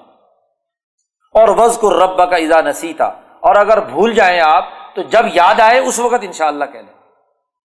وکل آسا ربی لے اقربا میں حاضر راشدہ اور پھر قرآن جو وہاں کار میں رہنے کا مدت ہے، اس کا بھی تذکرہ کر دیا کہ لبی صوفی کا فہم سلاسمیت سرین وز داد تسا وہ اس کہف کے اندر تین سو سال، اور پھر اس پر مزید نو کا اضافہ کر لو، تین سو نو سال اس غار کے اندر رہے۔ قرآن حکیم نے ان کا پورا واقعہ بیان کرنے کے بعد نبی اکرم صلی اللہ علیہ وسلم سے کہا ہے کہ اتلو علیہ کا من کتاب ربی۔ آپ ان کے سامنے اس کتاب کی تلاوت کریں جو وہی کی گئی آپ کی طرف لام بدل علیہ کالماتی اب یہ قرآن حتمی ہے۔ اب اسی کا پیغام ہے۔ اس کے اندر کوئی تغیر و تبدل نہیں ہوگا۔ اور اس بات کا اعلان بھی کر دیا کہ اس پیغام کے مطابق وصبر نفس کا مالدین ربا بے غدات والعشی۔ آپ اس جماعت کے ساتھ ثابت قدم رہیں جو اللہ کو صبح اور شام پکارتی ہے۔ اور ان لوگوں کی اطاعت مت کریں۔ ولا تو من اغفلنا قلبہ عن ذکرنا و تبا ہوا و کانا فروتا اس جماعت کا حصہ نہ بنے جن کے دل ہماری یاد سے غافل ہیں، جو خواہش پرست ہیں، جو اپنے نظام حکومت میں ظالم کانا امرح فروتا قرآن حکیم نے یہ پورا پیغام بیان کرنے کے بعد دوسرا واقعہ بیان کیا ہے اسی صورت میں وزر الحم مسر اور رج جالنا لحدما جنت دو آدمیوں کا قصہ بیان کیا دو آدمی تھے۔ قرآن کہتا ہے، ایک مالدار، سرمایہ دار، جاگیردار کہہ لیں، تکبر اور غرور کے اندر مبتلا، اور ایک وہ جو عز و انکساری، عدل و انصاف اور اللہ سے تعلق رکھنے والا ہے۔ قرآن کہتا ہے کہ ایک آدمی ہے، اس کے دو باغات جنت من آنابن انگوروں کے دو باغات۔ وہ حفف نہ ہما بنخل، اور ان باغات کے چاروں طرف کھجور کے درخت لگے ہوئے اور وہ جالنا بینا ہما ذرا اور اس میں کھیتی بھی ہوتی ہے۔ فصلیں وغیرہ بھی کاشت ہوتی ایک بہت بڑی نہر ہے۔ اس نہر کے دونوں طرف، ایک طرف ایک باغ، دوسری طرف دوسرا باغ۔ ڈیم بنا ہوا ہے یمن کے اندر۔ بڑا ڈیم بنا ہوا ہے، اس ڈیم سے نہر نکلی ہوئی ہے۔ نہر کے ذریعے سے دونوں طرف بڑے بڑے باغات۔ قرآن کہتا ہے کل تل جنت آتت اکلا دونوں باغات مکمل فروٹ دے رہے ہیں۔ مکمل پیداوار ان کی ظاہر ہے۔ ولم تزلم من ہو کوئی درخت بھی ایسا نہیں جس کے اوپر پھل میں کوئی کمی ہو۔ وہ فت جرنا خلال نہارا اور دونوں باغوں کے درمیان میں ہم نے ایک بہترین نہر بھی بنائی ہوئی وکان الح سمر اور اس کا بھی پھل اسے ملتا ہے۔ وقال علی صاحب ہی وہ یوحاور اب یہ آدمی جس کے پاس باغ ہے، جاگیر ہے، بہت بڑی زمین اس کے قبضے میں ہے، یہ اپنے ساتھی سے کہتا ہے۔ وہ گفتگو کرتے ہوئے، انا اکثر امین کا مالن و آز نفرا۔ میں تجھ سے مال میں بھی زیادہ ہوں اور میرے پاس عزت و افتخار یا سیاسی حکومت اور طاقت بھی زیادہ ہے۔ مال بھی زیادہ، افراد بھی زیادہ ہے۔ پرانے زمانے میں سیاسی طاقت کی بنیاد افرادی قوت پر۔ تو جس کے پاس جتنی بڑی افرادی قوت ہے اتنی۔ تو اقتصادی حوالے سے بھی میں مالدار ہوں۔ بہت پیسہ میرے پاس خوشحالی اور سیاسی طاقت اور قوت بھی میرے پاس۔ ودا خلا جنت ہو ظالم النفسی اپنے باغ میں بڑے تکبر اور غرور سے داخل ہوتا ہے۔ اور کہتا ہے ماں ازن ان حاضی ابدا۔ یہ میرا باغ کبھی بھی تباہ و برباد نہیں ہوگا۔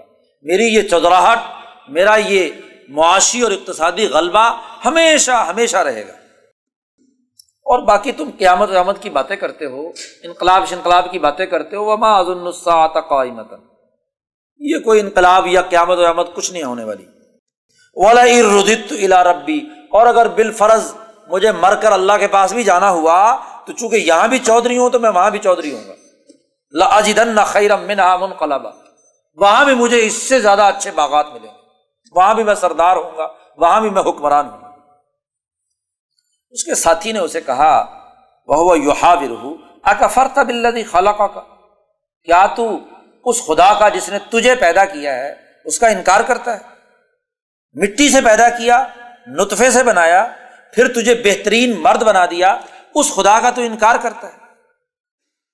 ولا دخل جنت کا تو جب باغ میں داخل ہوا تھا، تو تجھے تو یہ کہنا چاہیے تھا ماشاء اللہ لا قوت اللہ بلّہ اللہ کے علاوہ کسی میں یہ طاقت و قوت نہیں۔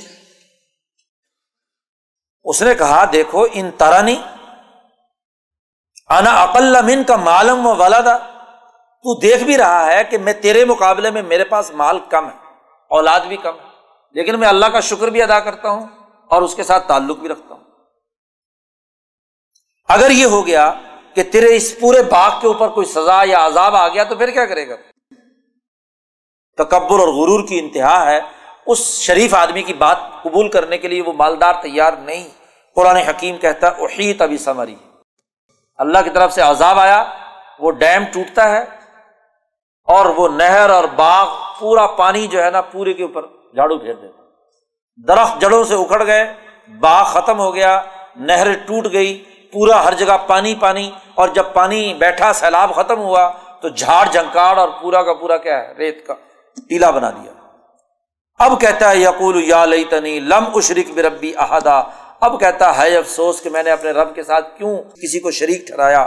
ولم تک اللہ فیت من دون اللہ وما کا نہ منتصرا۔ کوئی جماعت بھی اس کو مدد کے لیے نہیں آئی اور کسی نے اس کی امداد نہیں۔ تو قرآن نے دونوں کا نقشہ کھینچ کے بتلایا کہ ایک وہ انسان ہے جو اپنی سیاسی اور معاشی طاقت کو انسانی فائدے کے لیے استعمال کرتا ہے اور اللہ کا شکر ادا کرتا ہے۔ اور ایک وہ جو اپنی سیاسی اور معاشی طاقت کو تکبر اور غرور اور دوسروں کو حکارت سے دیکھنے اور اپنے غلبے کے تصور میں استعمال کرتا ہے، اللہ تعالیٰ اس متکبر کو سزا دیتا ہے۔ قرآن حکیم نے یہ ساری باتیں بیان کرنے کے بعد کہا، المال البنون زینت الحیات دنیا یہ مال و دولت، یہ اولاد و سیاسی طاقت و قوت، یہ دنیا کی زندگی کی زیب و زینت ہے۔ بل باقیات الصالحات خیر اچھی چیز رہنے والی ہمیشہ ہمیشہ تیرے رب کے نزدیک وہ ہے جو تم عدل و انصاف، صالح یا عمدہ کام کرنے والے قرآن حکیم نے پھر یہ آدم اور ابلیس کا قصہ دوبارہ چھیڑا ہے یہاں پر اور بتلایا ہے کہ یہ ابلیس جنات میں سے تھا۔ اس نے اللہ کے حکم کی خلاف ورزی کی، لوگوں کو یہ گمراہ کرتا ہے۔ پیچھے پچھلی صورت میں بھی یہاں بھی قرآن نے اس کا ذکر کیا۔ اور پھر یہ جملہ دوبارہ دہرایا فی حاضل قرآن کل مسل ہم اس قرآن میں ہر طرح کی مثالیں دے کر بات سمجھا رہے ہیں۔ لیکن وکان الانسان اکثر شعین جدلا۔ یہ انسان بہت ذرا جھگڑا لو جھگڑے کرتا ہے، آگے سے بحث کرتا ہے۔ بات سمجھنے کے بجائے حجت بازی کرتا ہے۔ منطقی اور عقلی دلائل دیتا ہے۔ یہ آیت قرآن حکیم کی حضور صلی اللہ علیہ وسلم نے ایک دفعہ اس وقت بھی پڑھی کہ فاطمہ کے گھر حضور صلی اللہ علیہ وسلم تشریف لے گئے اور ان دونوں سے کہا کہ دیکھو، صبح تحجد میں اٹھا کرو، نماز پڑھا کرو۔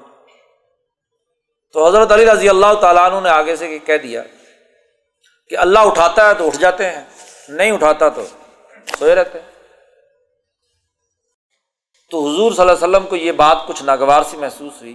اور یہ حضور اپنے ہاتھ ران پر مارتے ہوئے فرماتے ہیں، حضرت علی سے مخاطب ہو کر کہ کان الانسان و اکثر شعین جدلا۔ یہ انسان بڑا جھگڑالو ہے۔ جی میں نے تو اٹھنے کی بات کی ہے اور آگے سے تم دلائل اور منطقی باتیں آگے سے کر رہے ہو۔ وکان الانسان و اکثر شعین جدلا۔ حضرت علی کو احساس ہوا، بخاری میں یہ تفصیلی روایت ہے۔ ہاں جی، حضرت علی کو یہ احساس ہوا اور پھر حضور سے معذرت کی۔ تو وہ کان السان و اکثر شعین جدلا۔ یہ انسان آگے سے دلائل بیان کرتا ہے، معاملات سمجھنے کے بجائے دوسرے رخ پر لے جاتا ہے۔ قرآن حکیم نے ان تمام کا تذکرہ کرنے کے بعد کہا تل کل قرآ یہ بستیاں ہیں۔ اہلک نہ ہوں لما ظلم ہم نے ان کو تباہ و برباد کر دیا جب یہ انہوں نے ظلم کیا۔ ظلم کے نتیجے میں ہم نے انہیں تباہ کیا۔ اور وجالنا لما علی کی اور ان کی ہلاکت کا ایک خاص وعدہ مقرر ہے کہ جو بھی ظالم ہوگا اس کو ہم سزا دیں یہاں تک یہ دو واقعات ہمارے سامنے آ گئے ہیں۔ اب تیسرا واقعہ پڑھا تو ہے ہم نے، لیکن ان شاء اللہ کل گفتگو کریں گے، ٹائم زیادہ ہو گیا۔ حضرت خضر اور موسا علیہ السلام کا اور ذوالقرنین ان شاء اللہ کل سماعت بھی ہوگی اور اس پر گفتگو بھی ہوگی۔